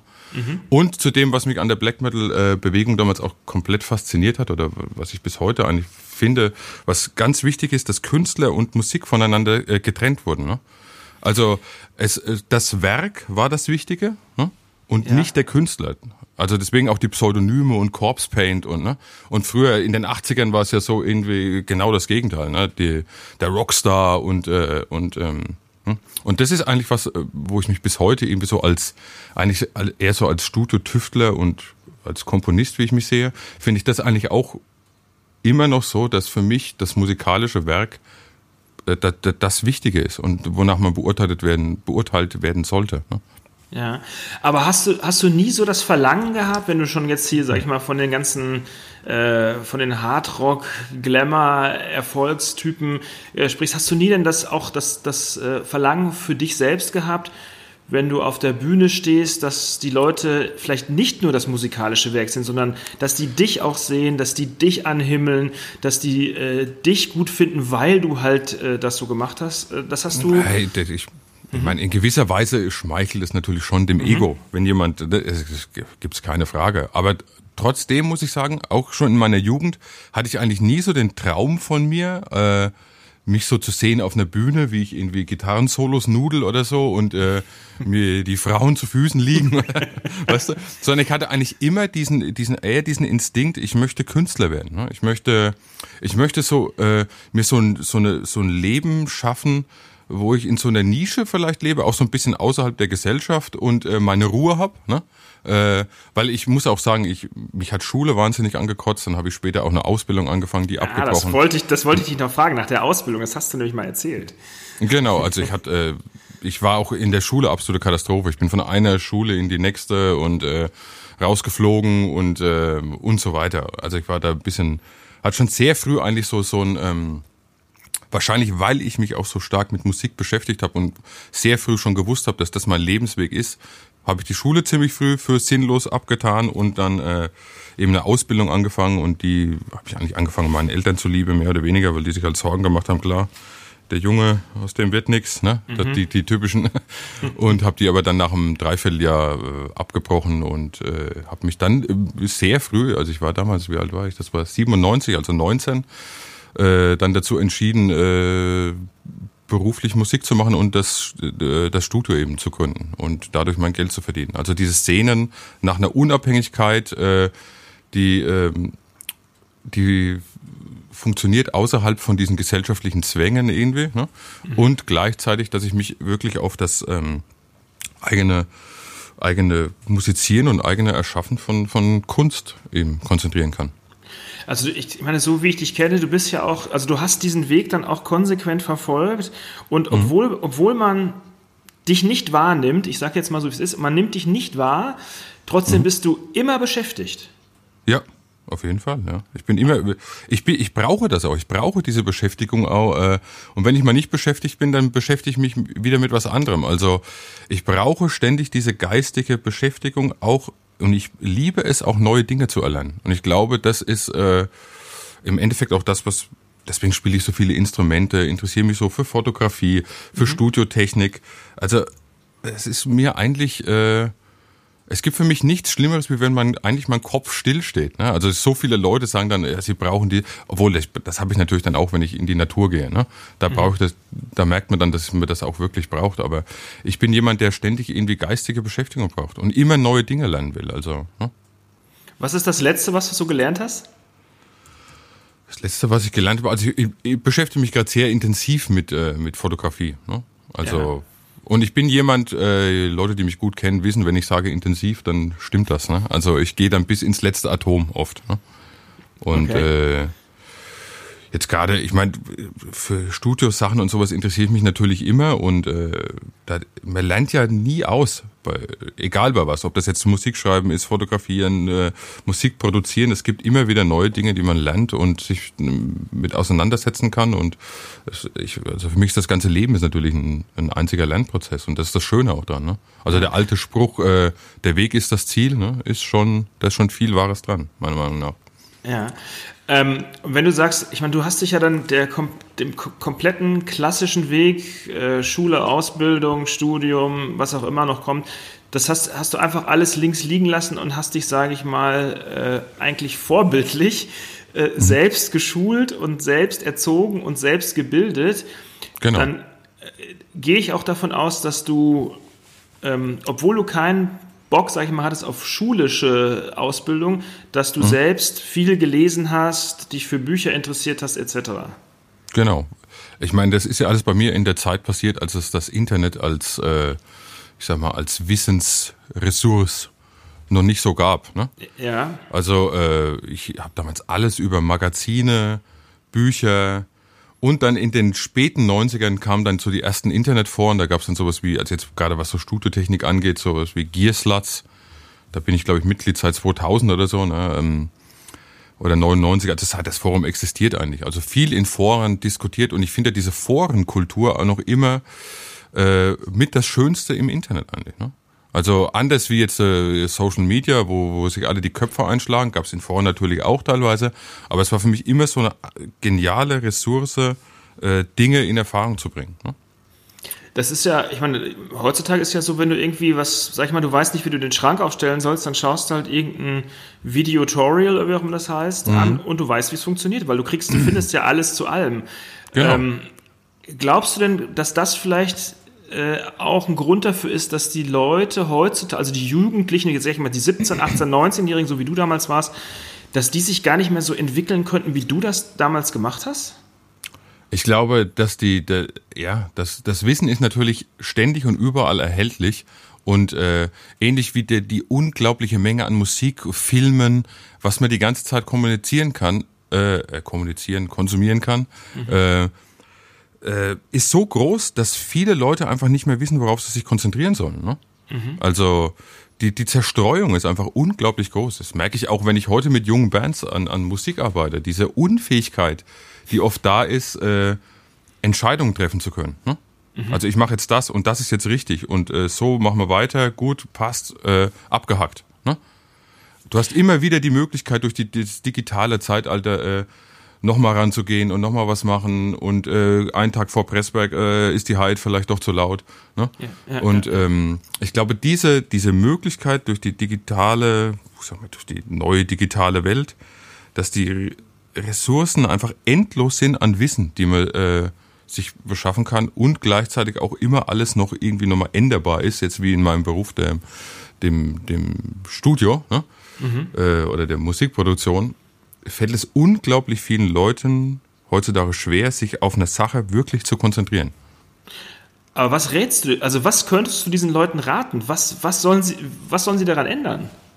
Ich weiß, es ist wahnsinnig schwierig. Ich kann es nur, ich, ich meine, wie, ich bin damals in der Zeit aufgewachsen, als das Internet halt noch nicht so groß war oder gerade in, mhm. im absoluten Anfangsstadium. Und zum Beispiel beim Musikproduzieren ist es ja was, wo ich in, in meinem Alltag einfach merke. Also bei uns war es damals, bei Imperium, ich sag mal, die ersten Alben hatten wir auf Bandmaschine aufgenommen, ne? also ja. 24 Spur, 2 Zoll den Mix analog gemacht. Du hast gewusst, wenn der Mix jetzt heruntergespielt, äh, überspielt war auf DAT-Tape damals oder, oder sogar noch auf, ein, äh, auf eine andere Bandmaschine, dann hast du gewusst, in dem Moment, äh, der Mix ist runtergezogen, das war's. Ne? Also das ist die Entscheidung, die haben wir jetzt gemacht, das haben wir so gut gemacht, wie es geht, fertig. Ne? Ja, äh, das ist einfach eine ganz große Hilfe auch, um äh, für sich selbst äh, Dinge abschließen zu können und sich auf Neues dann wieder zu konzentrieren und sagen, zu sagen, jetzt ist der Mix fertig, okay, jetzt schreibe ich neue Songs. Ne? Und heute, ich, ich sehe es ja bei vielen Bands, die arbeiten dann drei, vier Jahre an ihrem Album, immer mal wieder abends zu Hause zwei Stunden. Ne? Und dann bekommst du das zum Mischen und da ist dann auch der, der, der äh, die, sich davon zu lösen, dieser Prozess unglaublich schwer für viele. Und ähm, ich glaube, das ist das größte Problem jetzt beim Musikmachen, was ich sehe in unserer, in unserer Zeit, dass äh, der Fokus so, so weggeht. Ne? Mhm. Und es, es, ist alles digital, es sind alles irgendwie nur noch Dateien auf dem Computer. Ähm, die alten, die alten Empyreum-Bänder, weißt du eigentlich, wo die liegen? Oder existieren die noch? Die existieren noch, aber die sind überspielt worden. Äh, das war damals so, du hast, also, man hätte das Band auch kaufen können, ne? Ja. Also, aber das war einfach Bandmaterial war damals auch schon sehr teuer. Und wir waren ja damals eine junge Band, die nicht sonderlich viel Geld hatte und ein junges Label, das nicht so viel Geld hatte. Und die Studioaufnahmen waren schon teuer genug und dann noch irgendwie 1000 Euro für die Bänder ausgeben oder so, das war dann zu, zu viel. Und dann hat er eben immer angeboten, ähm, du kannst das Band mieten und dann hast du, glaube ich, ein halbes Jahr oder ein Jahr lang hat er das ähm, dann aufgehoben und dann irgendwann wird es halt überspielt für eine neue Produktion. Ne? ja. äh, wo du es gerade schon sagst, also ähm, Empyreum war ja auch mit der Grundstein für das Label Prophecy. Ähm, mhm. Martin Koller führt nach wie vor dieses Label. Ähm, diese Begegnung war ja irgendwie auch so, ich weiß nicht, eine schicksalhafte Begegnung. Ich weiß nicht, ob, das so nennen, ob du das so nennen willst, aber mhm es hat euch für lange Zeit bis zum heutigen Tage äh, zusammengebracht und habt, hat ja. euch einen Weg gehen lassen. Erzähl doch mal ein bisschen was über diesen langen Weg mit Martin Koller und Prophecy. Also Prophecy äh, kennen oder Martin kennengelernt habe ich äh, kurz nach der Veröffentlichung von unserem Demo-Tape damals. Ja? Also mhm. wir haben mit Imperium 1994, 19. Dezember 1994, ein unser Demo-Tape aufgenommen und dann halt äh, früh 1995 veröffentlicht, an Fanzines geschickt und so weiter für ein Review. Und das müsste dann so Mitte 95 gewesen sein, hat mich äh, Martin kontaktiert. Also erstmal ein ganz normaler Vorgang. Er hat einen Underground-Mail-Order gehabt und hat für seinen Mail-Order Tapes bestellt, ne, bei mir. Mhm. Ich glaube, das waren 25 oder 30, irgendwie sowas. Ähm, dann habe ich ihm die Tapes geschickt, dann hat er kurz darauf mir zurückgeschrieben, er findet das Tape wahnsinnig gut und wenn er denn irgendwann mal ein Label gründen würde, dann äh, wäre Imperium auf jeden Fall ein Grund für ihn, ein Label zu gründen. Dann sind wir ein bisschen weiter in Kontakt äh, gewesen. Ne? Und dann äh, irgendwann, ich glaube Ende 95 müsste das so gewesen sein, hat er dann eben Nägel mit Köpfen gemacht, hat gesagt, pass auf, ich, ich möchte ein Label gründen, habt ihr Interesse mit Imperium meine erste Veröffentlichung zu sein? Äh, ich habe mit ihm ein paar Mal telefoniert gehabt und haben gesagt, okay, wir fahren runter zu dir mal, besuchen dich und, und reden ein bisschen, lernen uns ein bisschen kennen. Ne? Und äh, dann waren wir bei ihm ein Wochenende und danach haben wir, und in diesem, die, an diesem Wochenende haben wir eben besprochen, dass wir bei ihm unterschreiben, das Label, er das Label gründet. Ich meine, er war damals, hat gerade Abitur gemacht, war 18. Hm. Mein Mitstreiter, der Andreas Bach damals, mein damaliger Imperium-Mitstreiter, war auch 18, ich war 16. Ne? Ähm, und da haben wir an diesem Wochenende eigentlich diesen Plan geschmiedet, der, der bis heute äh, funktioniert hat. Ne? Und äh, Prophecy haben sich dann gegründet. Wir haben Winter Sunset über Prophecy veröffentlicht und äh, das Album lief sehr gut ne? und war auch dann Grundstein für, für weitere Veröffentlichungen bei Prophecy und genau. Interessant. Also ist ja eigentlich auch äh, selten der Fall, dass, dass ähm, Personen dich so lange begleiten. Aber in deinem Fall ist es, glaube ich, mit, mit mehreren Leuten der Fall, dass die dich über Jahre hin begleiten. Bist du so, bist du so ein Typ, der diese Konstante bei, äh, auch bei Menschen braucht? Ja, absolut. Also ich bin, ich, ich würde sagen, ich bin eine treue Seele. Ne? ich bin mit meiner Frau ewig zusammen. Äh, meine besten Freunde habe ich seit sehr vielen Jahren. Ich bin mit Prophecy schon so lange äh, verbandelt. Also ich glaube schon, dass das irgendwo auch meine Charaktereigenschaft ist. Und äh, ich bin eigentlich jemand, der ähm, lange braucht, um sich einem Menschen komplett zu öffnen. Ne? Mhm. Aber wenn ich das mal mache, dann bin ich da auch sehr konsequent und halt an dem Menschen auch fest. Und da gibt es eigentlich wenige Dinge, äh, wo ich jetzt sagen würde, äh, der hat mich jetzt so enttäuscht, mit dem möchte ich nichts mehr zu tun haben. Ich bin auch nicht so nachtragend. Also ich meine, Menschen machen Fehler und ja, kann man ihnen verzeihen und äh, wenn, wie gesagt, wenn ich mal mit jemand Freundschaft geschlossen habe und so, so, eine, so, eine, so ein Band uns verbindet, dann bin ich da eigentlich sehr, sehr treu. Ja. Das, äh, dafür ist uns auch die Zeit zu kurz, die wir hier sind. Wie bitte? Dafür ist auch die Zeit sonst zu kurz, die wir hier sind, äh, sich ewig äh, zu streiten oder. Ja, absolut. Ich meine, das ist so, äh, so viel Energieverschwendung. Ich meine, man, ende, man, entscheidet sich ja auch nicht umsonst zum Beispiel irgendwann mit jemandem, äh, jemanden zu heiraten oder mit jemandem sein Leben zu verbringen oder mit ihm Kinder zu haben oder jemanden als seinen besten Freund anzusehen, das hat ja alles Gründe, ne? Und dann ja, passiert klar. irgendwas und dann ist das ja nicht alles dann dadurch nichtig, sag ich mal, wie bei vielen Leuten, die es dann trennen irgendwie nach äh, 35, 40 Jahren. Äh, ist eigentlich was, was ich irgendwie nicht nachvollziehen kann. Ne? Also da, da funktioniere ich irgendwie anders. Ne? Da müsste jetzt schon sehr viel passieren, dass ich sage, äh, also ich verlasse meine Frau oder meine Mitstreiter jetzt, der, der Tobias zum Beispiel bei Division Bleak oder mhm. Thomas bei Imperium, was ja auch meine beiden besten Freunde sind, mit denen mhm. möchte ich nichts mehr zu tun haben oder äh, ne?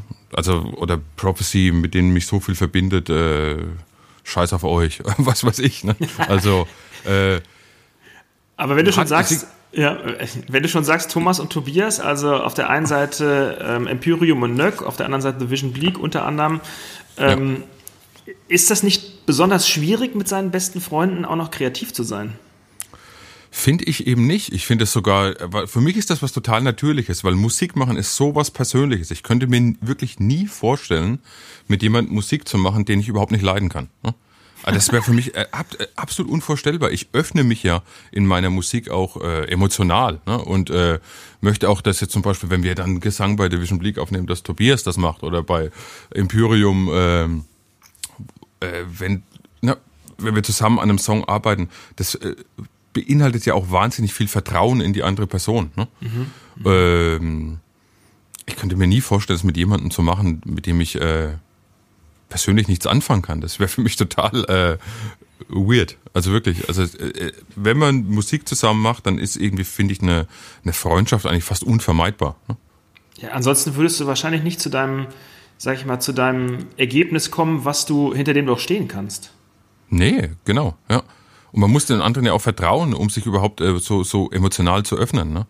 Also es ist ja, also Musik ist ja ein reines Kanalisieren von Emotionen. Ne? Und ja. äh, das kann man ja eigentlich nicht mit jemandem machen, dem man, äh, dem man überhaupt nicht ausstehen kann. Ne? Und von daher ist das bei mir äh, hat sich das immer so ergeben. Eigentlich hat sich immer so ergeben, dass, die, äh, dass ich so eine persönliche Beziehung zu, zu meinen Mitstreitern aufgebaut habe. Also ich sage jetzt mal Tobias und, und Thomas jetzt in dem Fall. Mhm. Und wir Freunde wurden und dadurch dann dieses, dieser ganze Musikkosmos natürlich von Anfang an schon eine Rolle gespielt hat und dadurch dann irgendwann der Wunsch eben kam, dass man zusammen Musik macht. Ne? Und gibt es dann, dann trotzdem, also ich sag mal, trotz der gemeinsamen Kreativität gibt es dann viele fundiertere, ausgiebige Diskussionen oder hast du das Gefühl, dass mehr so auf einer Linie passiert? Ne, das passiert schon auf einer Linie. Also was natürlich auch daran liegt, dass ich mich sowohl mit Thomas äh, wie auch mit Tobias sehr viel über Musik unterhalte und über die Belange des Lebens. Ne? Mhm. Und äh, da einfach sehr viel diskutiert und daher von vornherein schon so ein bisschen weiß, wo die Reise dann hingehen wird. Ne? Mhm. Und äh, wie man zusammen auch wächst und äh, und, und, und sich ja verändert. Menschen verändern sich ja die ganze Zeit und das ist auch wichtig und super gut. Also es gibt nichts Schlimmeres als äh, so geistigen Stillstand. Ne? Aber den teilt man ja mit seinen Freunden, auch dieses Wachsen und dieses äh, Verändern und immer in Bewegung bleiben. Und die machen, machen das ja mit. Ne? Ist ja so eine, man inspiriert sich ja da auch irgendwo gegenseitig. Ne? Und äh, wenn du jetzt auch schon, also wenn, wenn wir jetzt nochmal über Empyrium sprechen, Du hast ja, also bei Imperium gibt es gewisse Einflüsse, die sich bis zum heutigen Tag, sage ich mal, durch die Bank weg ziehen. Jetzt, mhm. Anfang des Jahres, kommt äh, demnächst das neue Album raus über den Sternen. Da sprechen wir gleich nochmal drüber. Aber wir, mhm. müssen jetzt, wir müssen jetzt nochmal über deine Einflüsse, also deine musikalischen Einflüsse, nicht deine ja. Einflüsse draußen, dein, mit deinen Spaziergängen im Wald, mit den Büchern, die du genau. gelesen hast, etc., sondern deine musikalischen ja. Einflüsse sprechen, die Empyrium zu dem gemacht haben, was es über die Jahre geworden ist. Ja. Okay, also ich meine, es ist, ist natürlich eine riesige Geschichte dahinter. Ne? Also aber wenn ich das jetzt irgendwie so auf, auf, auf kurze Nenner bringen sollte, was. Kannst äh, auch einen langen Nenner nehmen, ist okay. Okay, dann nehme ich einen langen Nenner. Das hat natürlich angefangen mit meinem Interesse für Metal, ne? Äh, ja. Also mit Maiden. Maiden ist für mich immer noch ein absoluter großer Einfluss, ne? Weil Maiden auch, was sich viele Leute gar nicht so bewusst sind, Maiden ist unglaublich folkloristisch. Ne? Also in der Melodieführung äh, ist, ist wahnsinnig viel äh, folkloristische Motive drin, halt nur gespielt mit verzerrten Gitarren. Ne? Also für mich ist zum Beispiel Maiden eine, eine moderne Folkband. Ne? Also wenn, wenn du manche Maiden-Lines nimmst und lässt die von zwei Flöten spielen ne? und mhm. machst eine Akustikgitarre drunter, wirst du das, äh, wirst du das ganz, ganz deutlich hören. Ne? Lass also mich überlegen, the, the, the Trooper auf der Blockflöte? Na gut, The Trooper ist vielleicht jetzt nicht das beste Beispiel, aber nimm Hallowed Be Thy Name oder sowas mhm. wie äh, Dance of Death, den Song, das ist wirklich, das sind unglaublich viel folkloristische Motive drin. Ne? Mhm. Habe ich, äh, hab ich noch nie so gesehen. Ja, ist, also ist bei Maiden diese Melodieführung, finde ich, ganz, ganz klassisch folkloristisch. Leichte okay. Melancholie immer auch drin, ne? Also mhm. ähm, dann, also es ist wirklich ein großer Einfluss. Und dann später würde ich sagen, die, die Death Metal Szene dann hat mich sehr, sehr beeinflusst. Also Entombed, Morbid Angel, hört mir jetzt vielleicht bei Imperium nicht so, aber trotzdem diese Faszination für das, für das Düstere und bei der Vision Bleak hört man es natürlich, ist dann ganz viel, viel eindeutiger, diese Einflüsse, ne? Mhm. Äh, und dann, wie ich vorhin schon erwähnt habe, die, die Black Metal Szene, gerade die Anfänge der Black Metal Szene mit äh, Dark Throne, Burzum, Emperor, die äh, und dann Ulver, die für mich unglaublich wichtig waren. Ne? Darüber, und, also über, äh, über das Album Queltsanger, so heißt es, glaube ich, wenn ich es richtig ausspreche. Queltsanger, genau. Hm? Genau, ja. das ist ja so die Blaupause für irgendwie alles, ist immer so das, was viele Leute sagen. Also Queltsanger war äh, einfach unglaublich, dass eine, eine, eine Band, die aus dem Metal-Bereich kommt so, und die so jung war damals auch, so ein reifes akustisches Album und jeder Musiker weiß, äh, äh, eine E-Gitarre verzeiht dann doch ein bisschen mehr als eine Akustikgitarre. Ne? Hm. und das so in, in so, so einer Perfektion damals schon aufzunehmen und mit so viel Atmosphäre auszustatten, war, war schon außergewöhnlich. Also auch schon das Debüt Bergtat war Wahnsinn von Ulver und ein großer Einfluss. Und äh, ja, also Ulver war schon eine Band, die für Imperium wahnsinnig wichtig war. Aber auch, ich muss auch sagen, äh, auch Künstler wie ähm, Dead Can Dance, mhm. die ich schon ziemlich früh kennengelernt habe Ne? Mhm. Waren wahnsinnig wichtig. Lorena McKennett, Enya, mhm. äh, ne? sehr, sehr wichtige Einflüsse. Und äh, was ich jetzt komplett vergessen habe zu erwähnen, natürlich die, äh, die britische Gothic Doom-Szene. Paradise Lost My und My Dying Bride. Ich meine, Empyrium, der Name, genau. ist entlehnt äh, der, der ersten My Dying Bride EP. Symphonaire Infernus et Spera Empyrium. Ne?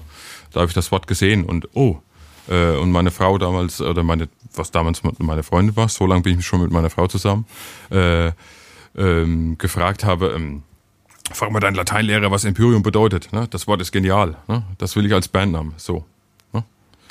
Und, äh, und ich denke, das Imperium, gerade die frühen Alben, sind irgendwie eine Mischung aus, aus dieser britischen Gothic Doom, Doom Death Szene und Bands auch wie Tiamat und, äh, und der Nor und norwegischen Black Metal. Ne? Und Cradle of Hills, darf man auch wirklich nicht vergessen. Fällt mir jetzt auch noch gerade brühwarm ein, weil Principle of Evil Made Flash echt ein absolut Rieseneinfluss war. Ja, ja, ja klar. Ja. ja. Und wenn du, jetzt, jetzt müssen wir noch mal kurz einen Sprung nach vorne machen. Wenn du jetzt noch mal einen Blick auf äh, so, ich sag mal, aktuellen Black Metal etc.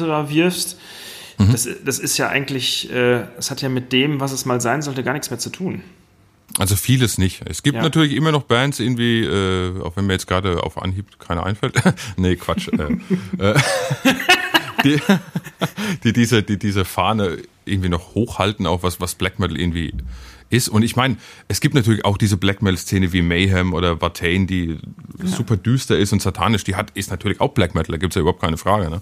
Aber das war immer nicht so die Art von, ich sag mal, ich habe also Mayhem zum Beispiel habe ich un, unglaublich gern gehört in den 90ern, aber das war für mich nie einflussreich. Ne? Es war irgendwie was, was mich fasziniert hat, weil es so unglaublich düster und negativ ist, aber ist nicht das, was ich ausdrücken möchte. Ne?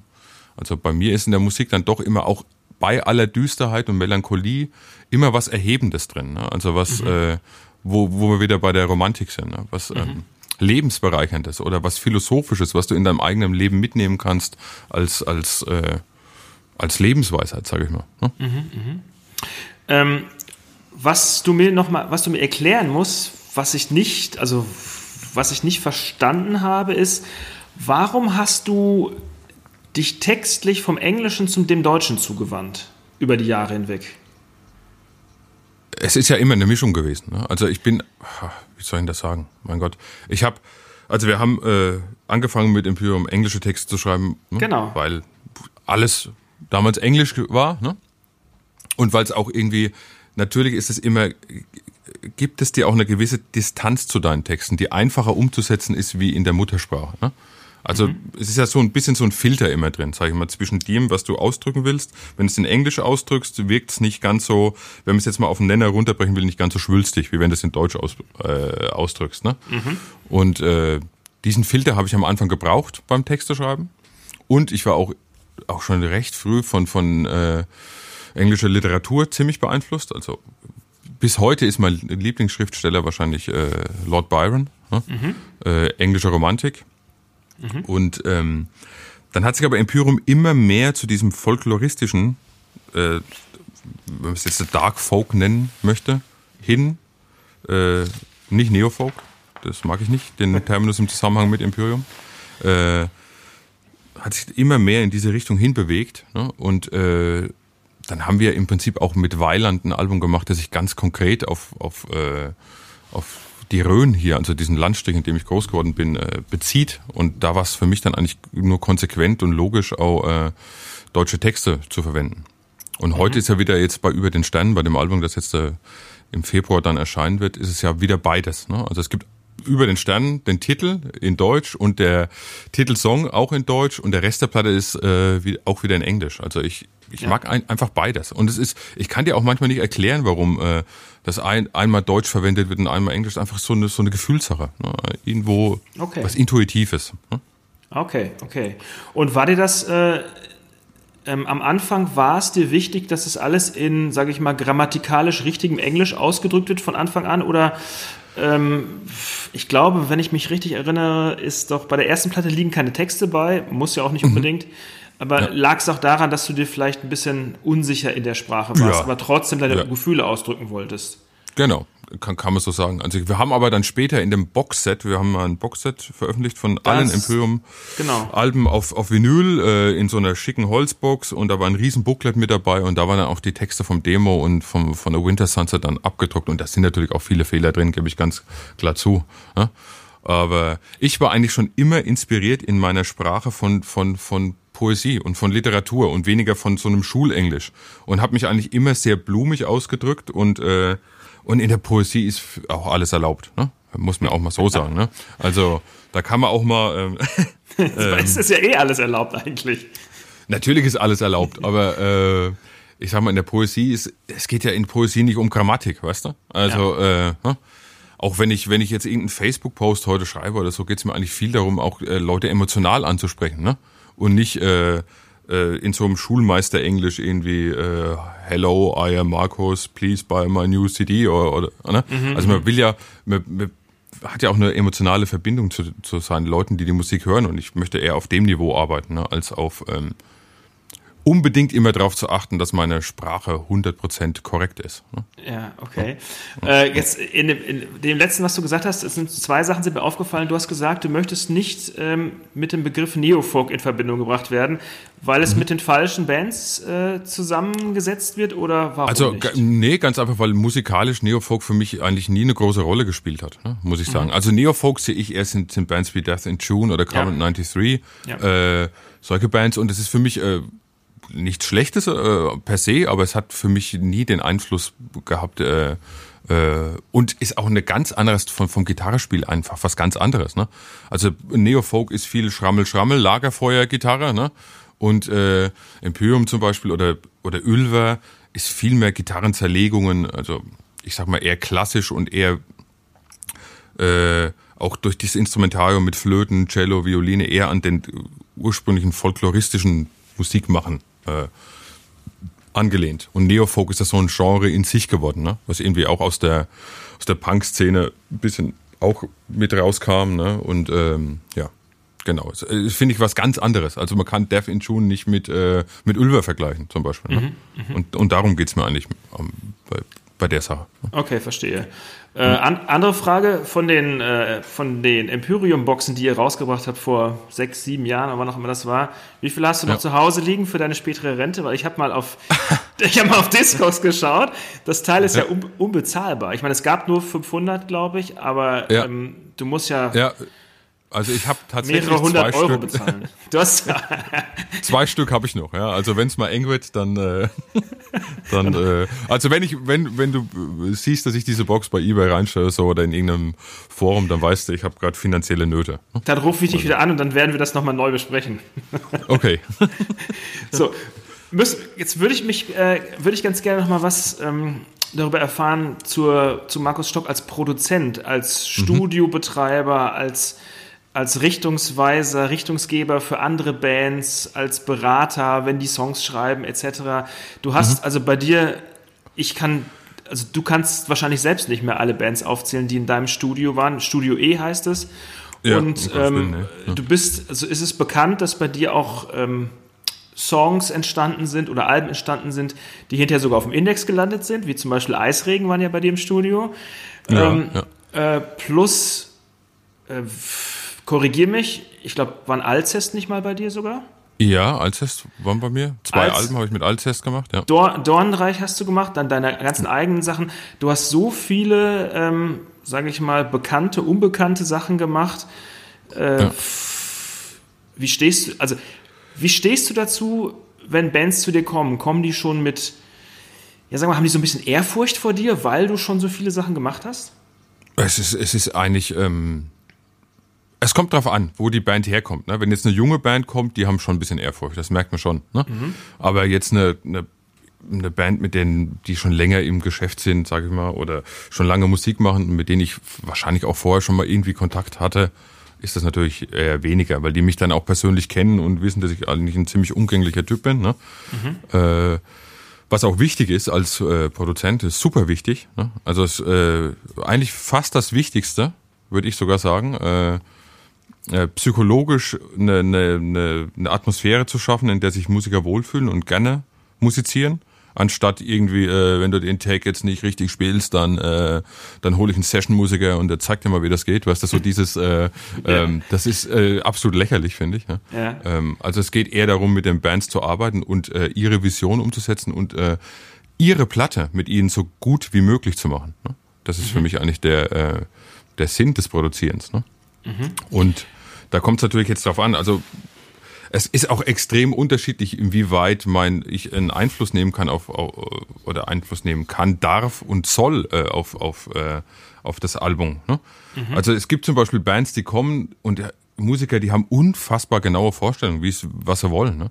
Und da bin ich eigentlich nur der, der ihnen hilft, diese Vorstellung umzusetzen, technisch umzusetzen und mhm. äh, ihnen so beisteht in dem Prozess der Geburt, sowas wie eine Hebamme dann. Ne? Ja. Äh, und es gibt andere Bands, die brauchen halt ein bisschen mehr Hilfe, wo man in die Arrangements dann noch mal ein bisschen reingeht und sagt, äh, so können wir das mit den Gitarren nicht machen, machen wir lieber, trennen wir das genau, was Rhythmusgitarre, was Lied ist und äh, bei den Drums, den Part kannst du echt nicht so gut spielen, vielleicht sollten wir uns da was anderes überlegen, äh, na, wo man dann eher so eingreift. Mhm. Aber so richtig äh, äh songschreiberisch eingreifen tue ich eigentlich ganz, ganz selten. Ne? Okay, also, aber, aber höchstens, höchstens, irgendwas ist ganz schief oder was man sagt, ey, äh, passt mal, da passt. Also das passiert wiederum öfter in der Lied, äh, dass der eine Ton, der der passt nicht, da ist harmonisch passt da irgendwas nicht, ne? Und dann, dass man gemeinsam dann eine, eine neue Line irgendwie zusammen sucht. Ne? Also das passiert tatsächlich öfter, aber ich habe noch nie in der Band gesagt, der Song ist scheiße, äh, äh, schmeiß den weg oder so. Ne? Also was eigentlich ein klassischer Produzent macht. Deswegen ja. würde ich mich eigentlich nicht so als den klassischen Produzent sehen, sondern eher jemand, der der Bands dabei hilft, ihre Vision umzusetzen. Ne? Okay. Aber wie, schaffst du es, dich in die Reihen zu versetzen? Weil es sind ja so viele verschiedene Musikstile, die auch bei dir durchs Studio gehen. Äh, ja. Wie schaffst du das? ich sag mal, ich, ich mache das ja jetzt schon so lange, ne? Mhm. Und äh, ich glaube, ich habe da auch so, so ein, also gutes Einfühlungsvermögen, was, was, eine, was eine Band und eine sehr, sehr schnelle Auffassungsgabe, was, was eine Band mit, einer, mit einem gewissen Part oder mit einem gewissen Song ausdrücken will und kann mich da also ich weiß nicht, wie ich das schaffe. Ich mache es einfach. Weißt äh, ich höre zu. Ne? Ich höre zu, was die, was passiert einfach und äh, höre einfach weniger darauf jetzt unbedingt von Beginn an, was kann die Band technisch, sondern was will die Band eigentlich? Ne? Was ist ihr Ziel? Wie wollen sie klingen? Und äh, und äh, arbeite halt dann mit der mit der Band äh, darauf hin. Ne? Und äh, wenn, ich, wenn jetzt eine Band wie Alcest nimmst, zum Beispiel, der Stefan hat damals schon, als wir die Platten gemacht haben, ich habe ihn ja schon kennengelernt bei einer Platte äh, vorher, die ich mit ihm zusammen gemacht habe, am Sörs, ne? Mhm. wo auch für sie, der jetzt auch das Cover gezeichnet hat für das neue Imperium-Album, ja, wo ich für sie auch kennengelernt habe. Unfassbares Cover, also unfassbar schön. Es ist super cool, ne? Ja, ja super. Finde ich auch. Also ich bin total zufrieden mit, weil es äh, ganz auf eine ganz simple Art und Weise unglaublich viel ausdrückt. Ja. Ne? Und ähm, den habe ich damals kennengelernt bei der Am Platte auch. Und da habe ich mit Stefan schon gearbeitet auch. Und Stefan ist eigentlich jemand, der braucht eigentlich nur jemanden, der ihn aufnimmt. Ne? Also der braucht keine, okay. der weiß ganz genau, was er macht. Oder gibt es sehr, sehr viele Bands, die so sind. Ne? Auch Donnenreich, ähm, Jochen weiß hundertprozentig, was er will. Er braucht eigentlich nur jemand, der ihm, äh, der ihm die zeigt dann, wo man da hinkommt. Einfach jetzt rein soundtechnisch. Ne? Mhm. Was ist mit, äh, erzähl mal was über Bethlehem. Die waren doch immer nur voll. Bethlehem ist auch eine Band, die ich, ich meine, ich muss jetzt sagen, ich habe Bethlehem ist, äh, habe ich gehört, äh, also als Jugendlicher, ne? Ja. also die haben ja damals das Album rausgebracht, Dark Metal. Ne? Äh, das müsste 93, 94 gewesen sein.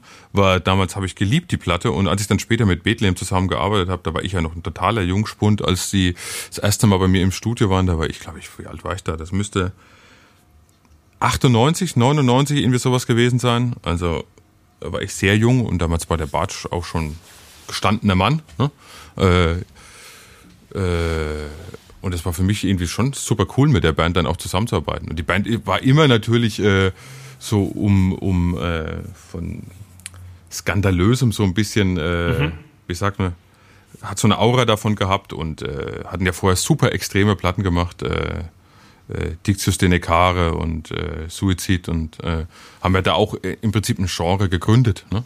Äh, mhm. Dieses Suicidal Black Metal oder Dark Metal. Aber hat das gut und, mit denen äh, geklappt, oder?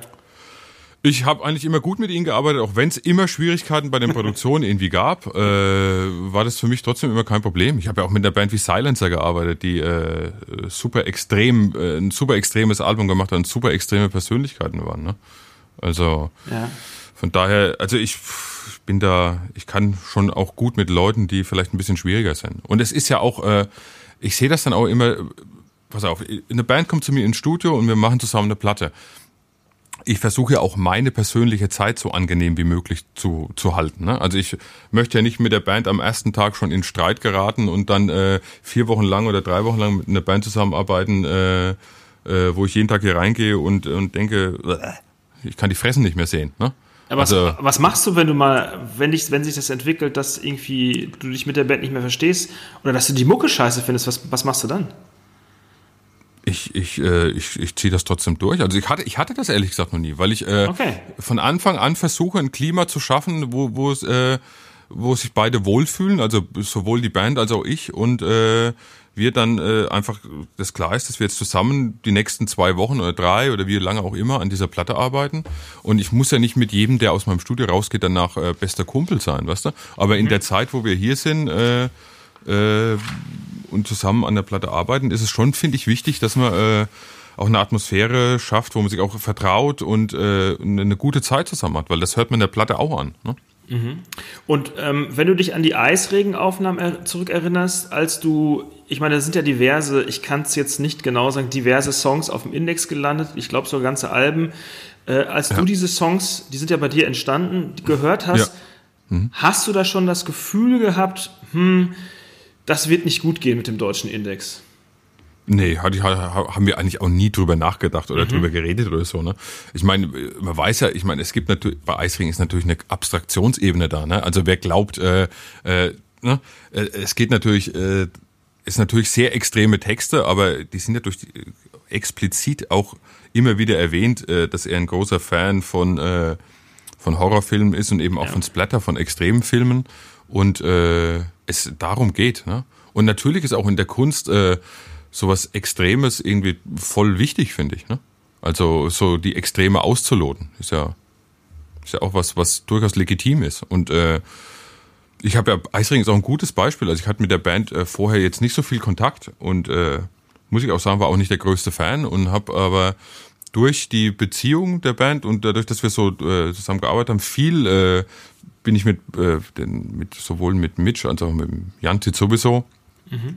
sehr gut befreundet und äh, habe mich auch in diesen eisregen Kosmos so ein bisschen dann äh, reinbegeben, was was das ausmacht, warum die Band so erfolgreich ist und so. Mittlerweile weiß ich's, ne?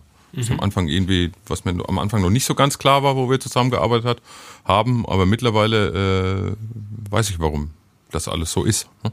Aber äh, dir ist auch in dem Zusammenhang, dir ist auch schon bewusst, dass du auch ein kleiner Teil äh, des Erfolges natürlich mit, dass du den mit ausmachst, weil du ja die Alben mit denen zusammen aufgenommen hast. Und jetzt kannst du nicht sagen, ja, wenn ich es nicht gemacht hätte, hätte es jemand anders gemacht, sondern ich glaube, dass es vielleicht ja, oh, ja, so, ja. Gut, so gut, sag ich mal, für das Genre geworden ist, weil gerade du dich mit ihnen auseinandergesetzt hast. Das kann, ist, ist natürlich wahrscheinlich, weil ich weiß auch, dass die Band vorher bei jemand anderes aufgenommen hat und sehr, sehr viel Geld ausgegeben hat. Und das Album klingt. Das wollte ich jetzt nicht so sagen. Ja, wenn ich's mal, äh, also ohne jetzt jemanden in die Pfanne hauen zu wollen, aber da ist ein klassisches Beispiel, wie Produzent und Band überhaupt nicht zusammen funktioniert haben. Ne?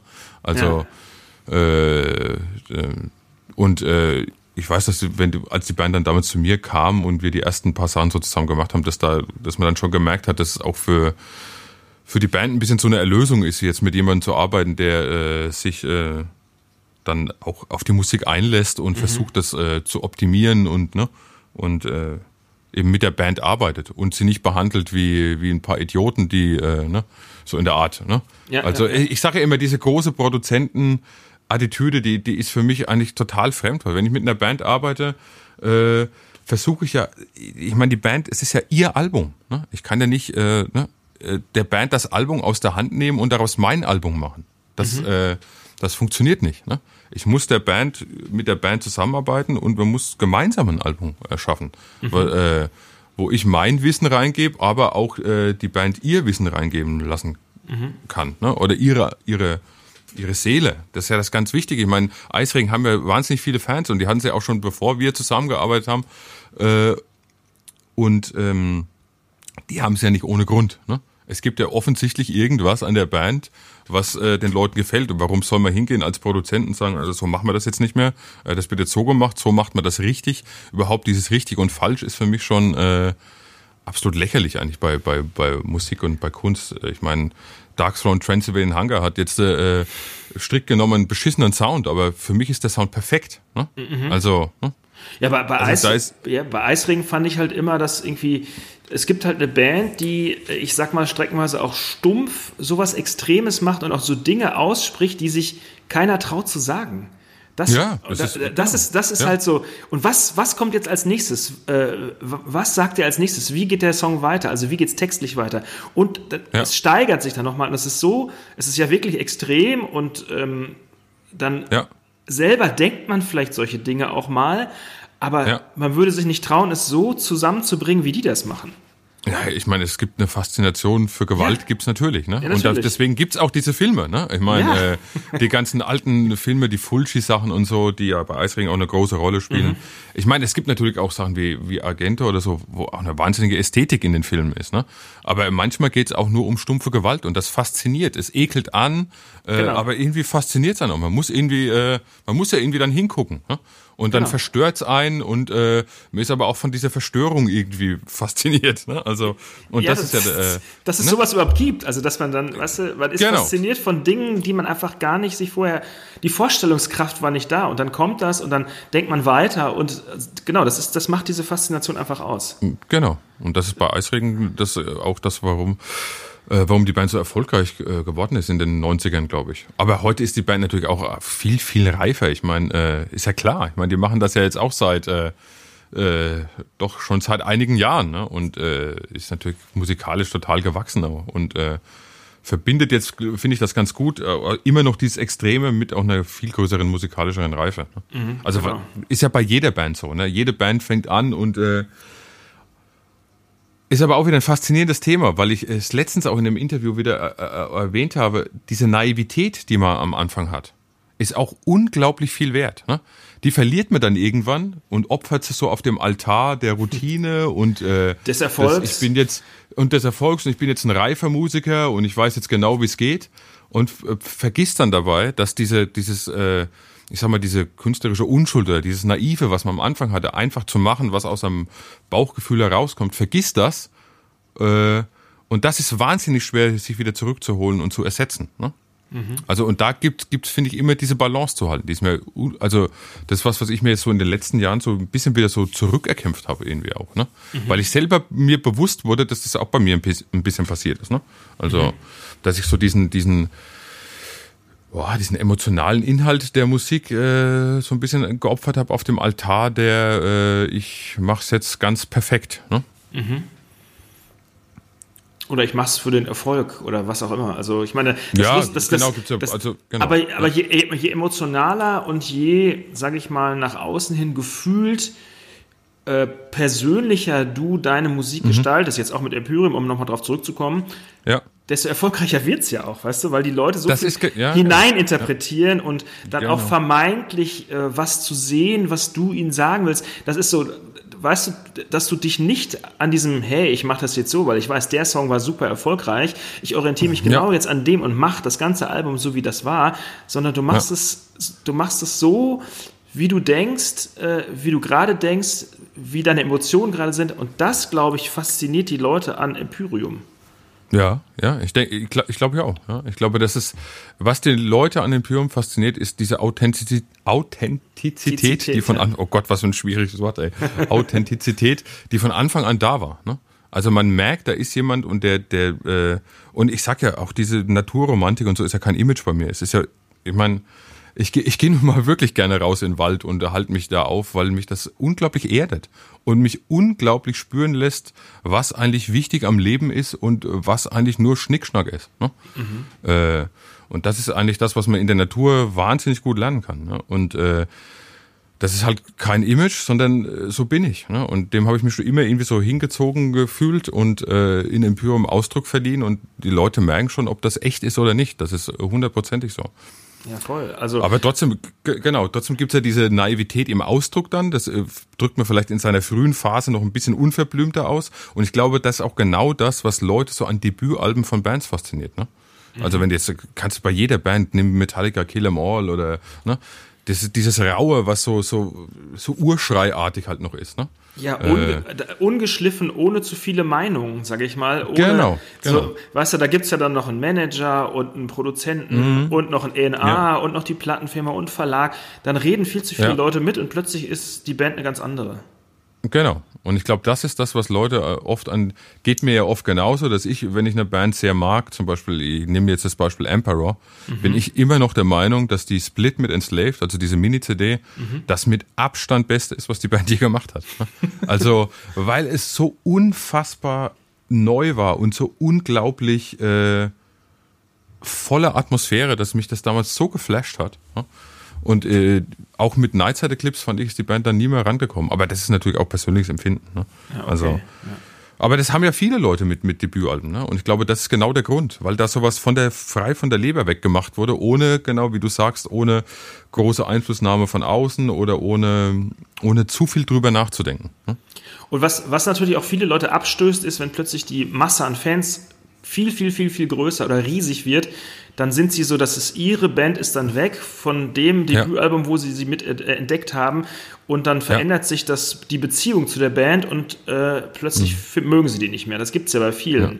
Bands so. Ja, es ist natürlich, es ist natürlich immer diese Beziehung zwischen äh, Band und Fan ist natürlich auch echt schwierig, weil manchmal der Fan ja auch der Meinung ist, er wüsste genau, was richtig und falsch für die Band ja, ist. Ja, klar. Aber ne, man wächst ja auch als Mensch und äh, jetzt so zum Beispiel, wenn ich jetzt nochmal auf Imperium äh, zurückgehen kann da, ist es so, dass bei, äh, wir haben The Turn of the Tides 2014 gemacht und die Platte musste genauso sein, wie sie da ist, weil das mhm. unser Status quo zu der Zeit war. Ne?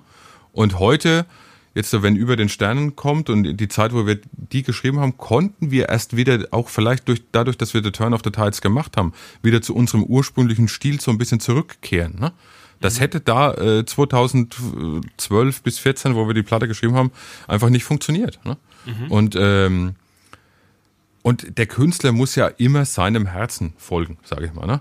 und äh, das machen, was für ihn sich gerade richtig anfühlt. Und dann macht man auch wirklich was, was sich auch für andere richtig anfühlt. Ne? Aber, Aber wenn ich mit der Prämisse hingehe, ich mache jetzt was, was die Fans befriedigt, dann wird's wird's scheiße einfach. Ne? Aber ist das auch einer der Gründe, weil ich meine, oder er, ich, ich frage jetzt einfach mal, ärgerst du dich, mhm. dass du so eine lange Pause gemacht hast mit Imperium? Nee, nee, das musste auch absolut sein. Ich habe äh, ich habe die Pause damals gemacht, weil ich irgendwie so ein bisschen der Imperium-Thematik auch dann äh, äh, nicht überdrüssig, aber ich hatte, hatte zu der Zeit wirklich das Gefühl, ich habe alles äh, ausgedrückt und die Band wurde auch irgendwo nach, äh, oder der Ausdruck, den, den wir dann damals gewählt haben, wurde mit Weiland auch so komplex, dass ich echt das Gefühl hatte, ich muss jetzt was machen, was irgendwie wieder ein bisschen mir leichter fällt. Ne? Mhm. Äh, und dann eben damals Division Bleak zusammen mit Tobias gegründet und dann viel äh, in Division Bleak investiert, aber und dann kam halt irgendwann wieder der Zeitpunkt, wo wieder auch dann die Imperium-Zeit kam. Ne?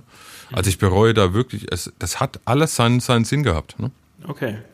Wie geht's jetzt weiter? Also eigentlich wäre es ja jetzt so gelaufen, wenn es in einer richtigen Welt, sage ich mal, wäre es ja so gelaufen, okay. Äh, das Album wäre schon draußen oder wird jetzt kommen ja. und dann würde die Tour stattfinden.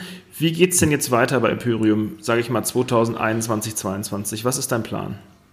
Also, es wäre ja normalerweise wäre die Platte schon letztes Jahr rausgekommen ja. und wir hätten ein paar, also Imperium ist ja eh keine Touring-Band in dem Sinne. Wir spielen ein paar mhm. vereinzelte Konzerte und äh, das ist auch gut so. Das, ne? Und das wäre letztes Jahr rausgekommen, November ging dann natürlich nicht. Äh, haben wir gesagt, dann verschieben wir auf Januar. Ne? Äh, äh, machen da die Release-Gigs und die VÖ. Dann hat sich aber schon abgezeichnet, okay, das wird auch nichts. Ne? Also sind wir dann, dann war es auch noch so, dass die Presswerke gerade, die, gerade die Vinylpresswerke gerade so überlastet sind, ja. dass die eigentlich mit dem Pressen nicht mehr hinterherkommen. Also mussten wir dann jetzt auch noch auf Februar verschieben und jetzt kommt sie am 26. Februar kommt die Platte. Und wir haben jetzt äh, Release-Gigs in Planung. Ne? Mhm. Äh, Im Mai äh, wird mhm. sich zeigen, ob das was werden kann. Aber ich muss dir ganz ehrlich sagen, für mich ist auch äh, das Live-Spielen ist eigentlich das Reproduzieren ist für mich einfach nicht der Kern dessen, was ich mache. Ne? Also mhm. für mich ist wichtig, dass die Platte geschrieben wurde und äh, die Platte fertig ist und veröffentlicht wird und das Live-Spielen ist dann eigentlich so, so ein Bonus on top. Wenn das jetzt nicht stattfinden sollte, wäre schon scheiße, weil ich äh, diese Gigs natürlich gerne spielen würde, um die Platte auch so zu präsentieren. Aber auf der anderen Seite ist das kein jetzt nicht der Überbeinbruch für eine Band wie Imperium. Ne? Mhm. Oder auch der Vision Bleak. Wir sind ja auch nicht davon abhängig, ne, äh, von, von den ich meine, natürlich ist das immer ein schönes Geld, was man live verdienen kann, will ich auch gar nicht außer Frage stellen, aber es ist nicht so, dass ich äh, nicht leben kann, wenn ich das nicht mache. Ne? Mhm. Und äh, wenn du sagst, das Reproduzieren an sich ist jetzt, sage ich mal, in der Skala nicht ganz so weit oben angesiedelt wie das mhm. Schreiben dieser Platte. Äh, nee. Du hast schon in, du hast vor allem mit Imperium in vielen verschiedenen Ländern gespielt, vor allem Dingen in der Türkei. Da hast du ja. ein, äh, wie ich das äh, aus der Erfahrung weiß, ein wirklich wie, wie man so Student, starkes Following. Du hast auch schon ja. in, in, China gespielt. Ähm, was ist so besonders daran, mit dieser Band nicht unbedingt in Deutschland, Österreich, Schweiz zu spielen, sondern viel, viel, viel weiter wegzugehen und dann Leute zu treffen, die, ähm, naja, die trotzdem was mit Imperium anfangen können und die da, die hm. da was drin verstehen? Ja, also ich meine, gerade Türkei ist ein gutes Beispiel, wo, äh, mhm. wenn wir in der Türkei spielen, auch äh, wenn wir in Istanbul spielen und zweimal zwei Gigs hintereinander eigentlich immer spielen und beides Mal ist ausverkauft und es sind viele Leute aus dem Iran zum Beispiel auch da und äh, du triffst dann Leute, die dir sagen, äh, aus dem Iran, hm? Äh, oder aus der Türkei, die dir sagen, dass sie seit den 90ern Imperium-Fans sind und äh, mit dieser Band aufgewachsen sind und groß geworden sind und diese auch irgendwie auf diese Art oder für die Art von Musik, die sie heute lieben, so sozialisiert hat, ist es natürlich schon Wahnsinn. wahnsinnig faszinierend, was man damals aus seinem Kinderzimmer heraus, was ja wirklich die Wahrheit ist, äh, erschaffen hat und was für eine Reichweite das schon damals hatte. Damals hat man es halt nicht mitgekriegt, ne? Also man hat natürlich schon mitgekriegt, ich habe dann ein Interview mit ähm, türkischen Fanzine gemacht und so weiter, ne? Und äh, man hat gewusst, dass es da auch äh, wohl auch Platten hingehen und verkauft werden, aber wie Wie groß das dann wirklich da war, hat man natürlich in den Underground-Zeiten in den 90ern nicht mitgekriegt. Und es ist halt faszinierend, wenn man heute da hingeht und das dann äh, eben leibhaftig bemerkt ne? und denkt, oh wow, da ist ja wirklich äh, Wahnsinn, äh, was, was da seit den 90ern eigentlich die, die Musik äh, bewirkt hat. Ne? Das ist irre, ja. Das ist total irre. Hm. Ähm, um jetzt, äh, um auf, sag ich mal, jetzt auf die Zielgerade einzubiegen, dass wir hier einmal ans, zum Ende kommen, sonst sind okay. wir morgen noch dabei. ja, ähm, gibt es, also macht dir das, du hast am Anfang schon sowas gesagt, äh, ja, du motivierst dich immer neu, du fängst neue Dinge an, sowas. Macht dir das denn alles, ich sag mal, Produzent sein, äh, Aufnahmetechniker sein, äh, Studioinhaber sein, Musiker sein, alles das, was ich direkt zum Anfang genannt habe. Mhm. Macht dir das auf den verschiedenen Leveln alles durchweg Spaß? Äh, ja, Ganz also, blöde Frage, aber es ist. Ja, ich sag mal, jein. Es gibt natürlich, wie jeder hat manchmal Punkte in seinem Leben, wo er merkt, eine gewisse Sache äh, stört ihn. Hm? Mhm. An, jetzt, keine Ahnung, kann er im Büro Angestellter genauso, äh, äh, der Typ, der mit mir im Büro hockt, nervt mich, ich möchte in ein anderes Büro. Ja? Also, äh, was aber nichts am Kern der, der, der Sache ändert. Ja?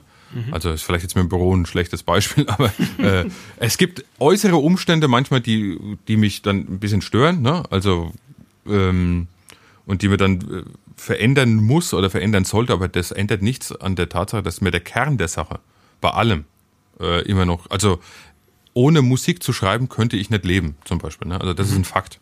Das ist für mich absolut essentiell wie Essen und aufs Klo gehen und schlafen. Mhm. Also mhm. Musik schreiben oder mich, lass mich mal noch weiter formulieren, mich kreativ auszudrücken, ist für mich was absolut Essentielles, was ich im, im Leben brauche, um, um, äh, um ich zu sein. Ja, um, das ist die Definition von mir in vielerlei Hinsicht.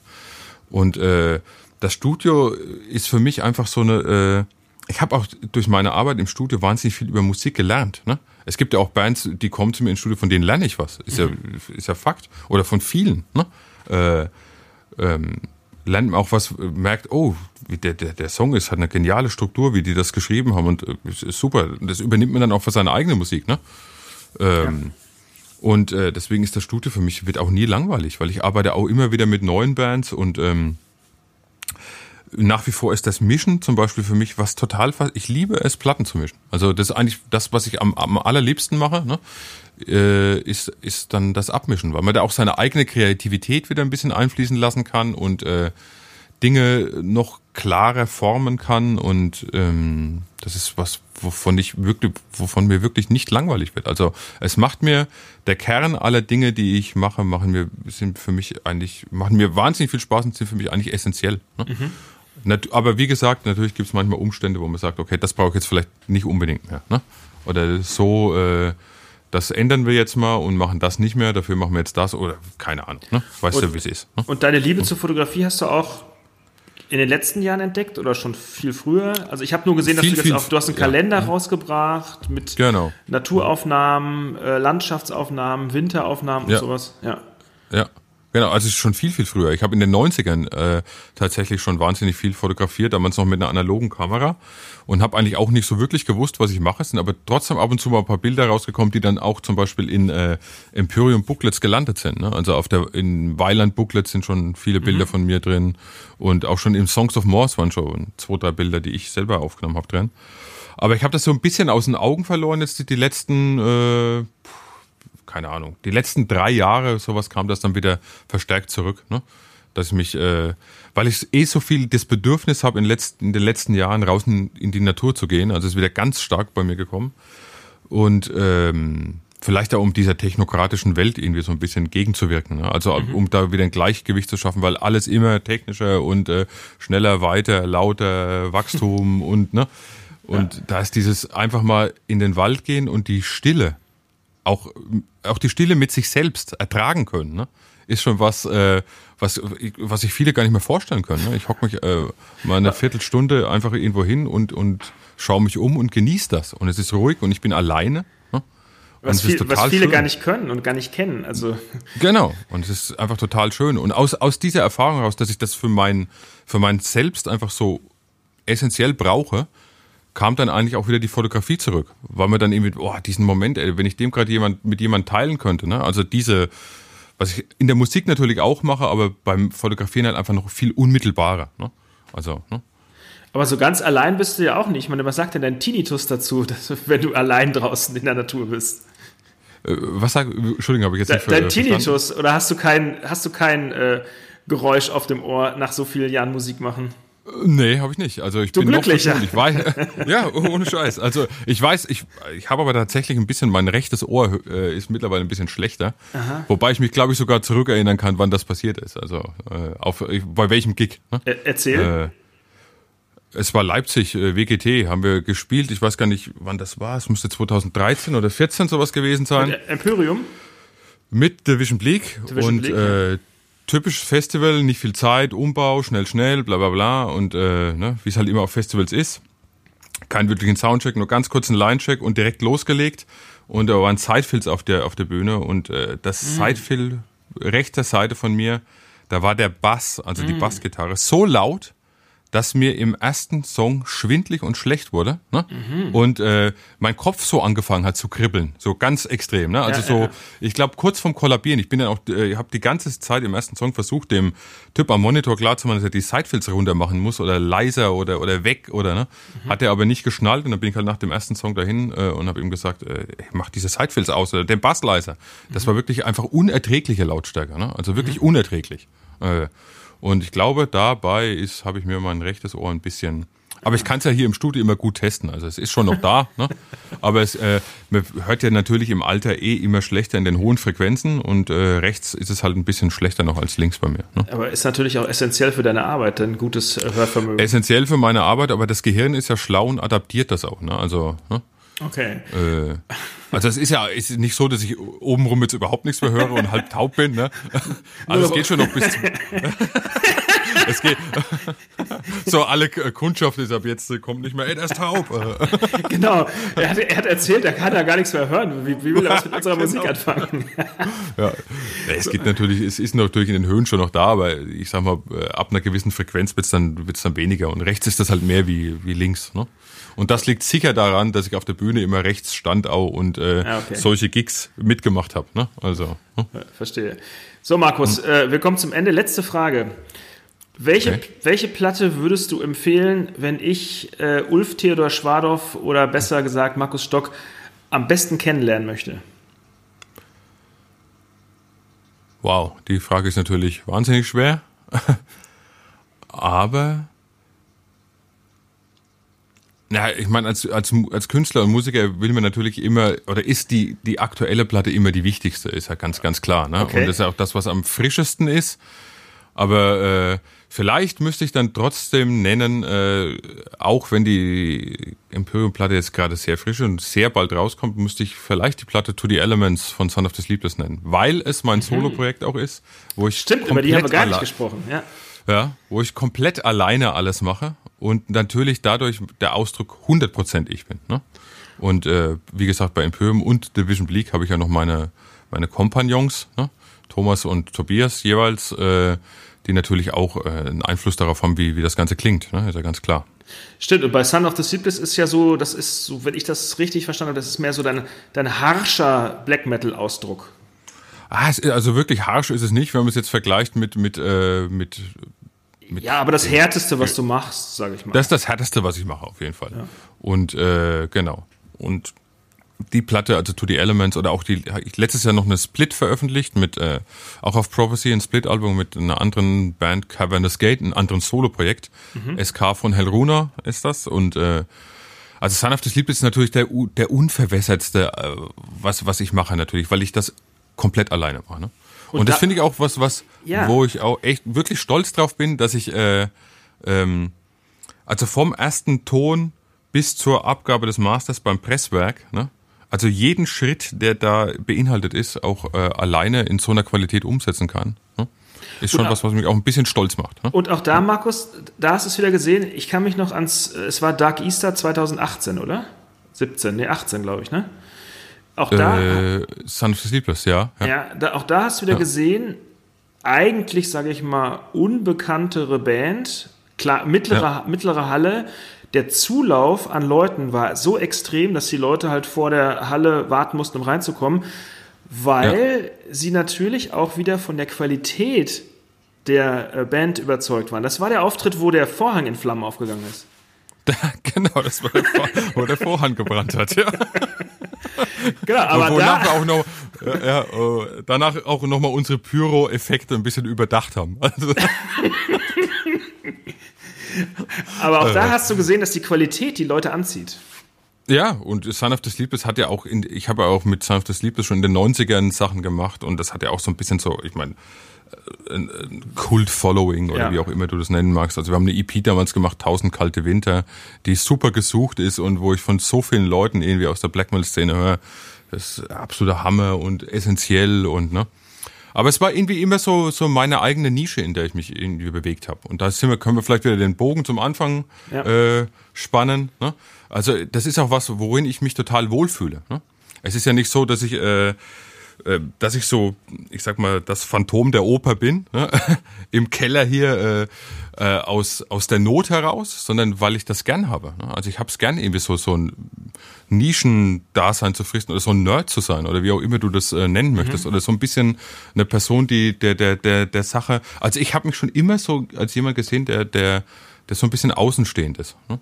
Mhm. Und selbst in der Metal-Szene war es eigentlich immer so, dass ähm, ich diesen Trends irgendwie nie so gefolgt bin, sondern immer so ziemlich stoisch mein, mein Ding durchgezogen habe. Ne? Und als wir zum Beispiel mit Division Bleak 2003 angefangen haben, war, war diese Art von Image und diese, gab es keine Band, die so war. Ne? Und äh, danach gab es auch unglaublich viele Bands, die Lovecraft-Texte hatten, wo, was wir ja auch äh, damals schon hatten und äh, und auch dann eher wieder so, so Horror-Image in einer Band wie Ghost. Ich meine, ich möchte nicht sagen, dass Ghost von uns beeinflusst sind, aber mhm.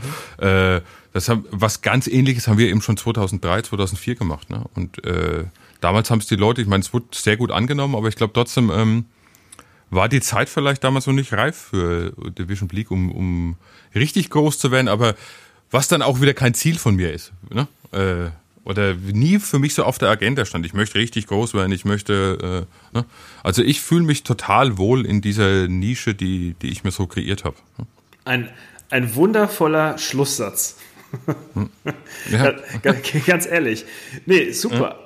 Also wir, wir, ja. könnten, wir könnten noch stundenlang weiterreden, aber ich möchte mich ja. äh, ganz herzlich für dieses offene, ehrliche und aufrichtige Gespräch bei dir bedanken. Danke, dass du äh, Gast des Metal Hammer Podcasts äh, warst für unser, sage ich mal, für unsere Underground Special Sendung. Okay, danke. Und hm. ähm, äh, ich bin gespannt, wo dich der Weg mit Empyrium, The Vision Pleak, Nurk etc. etc. Son of the Sleepless noch hinführen, hinführen wird und wünsche dir auch noch ganz viele tolle, interessante und spannende Produktionen und dass dein Gehör auf der linken Seite zumindest noch ein bisschen was aushalten wird. Vielen Dank. Danke. Hat mir echt Spaß gemacht. Ja, super, alles klar. Und Sebastian, was meinst du? Ein, ein, ein, ein langes, ein tiefgehendes, ein super interessantes Gespräch. Es ist äh, faszinierend, wie viel er einfach macht und wie viel äh, in ihm steckt und dass er einfach auch nicht aufhören kann, weiter zu, zu produzieren und zu erschaffen. Also tatsächlich ein, äh, ein Künstler im Wortsinne tatsächlich. Der steckt auch und hinter so genau. vielen verschiedenen Bands. Genau, und ich kann nur jedem empfehlen, nächsten Monat kommt das neue Imperium-Album Über den Sternen heraus. Hört es euch an, wenn ihr eine Melange aus Black, Folk, Dark, Extrem hören wollt. Ein absolutes Meisterwerk. Ausrufezeichen.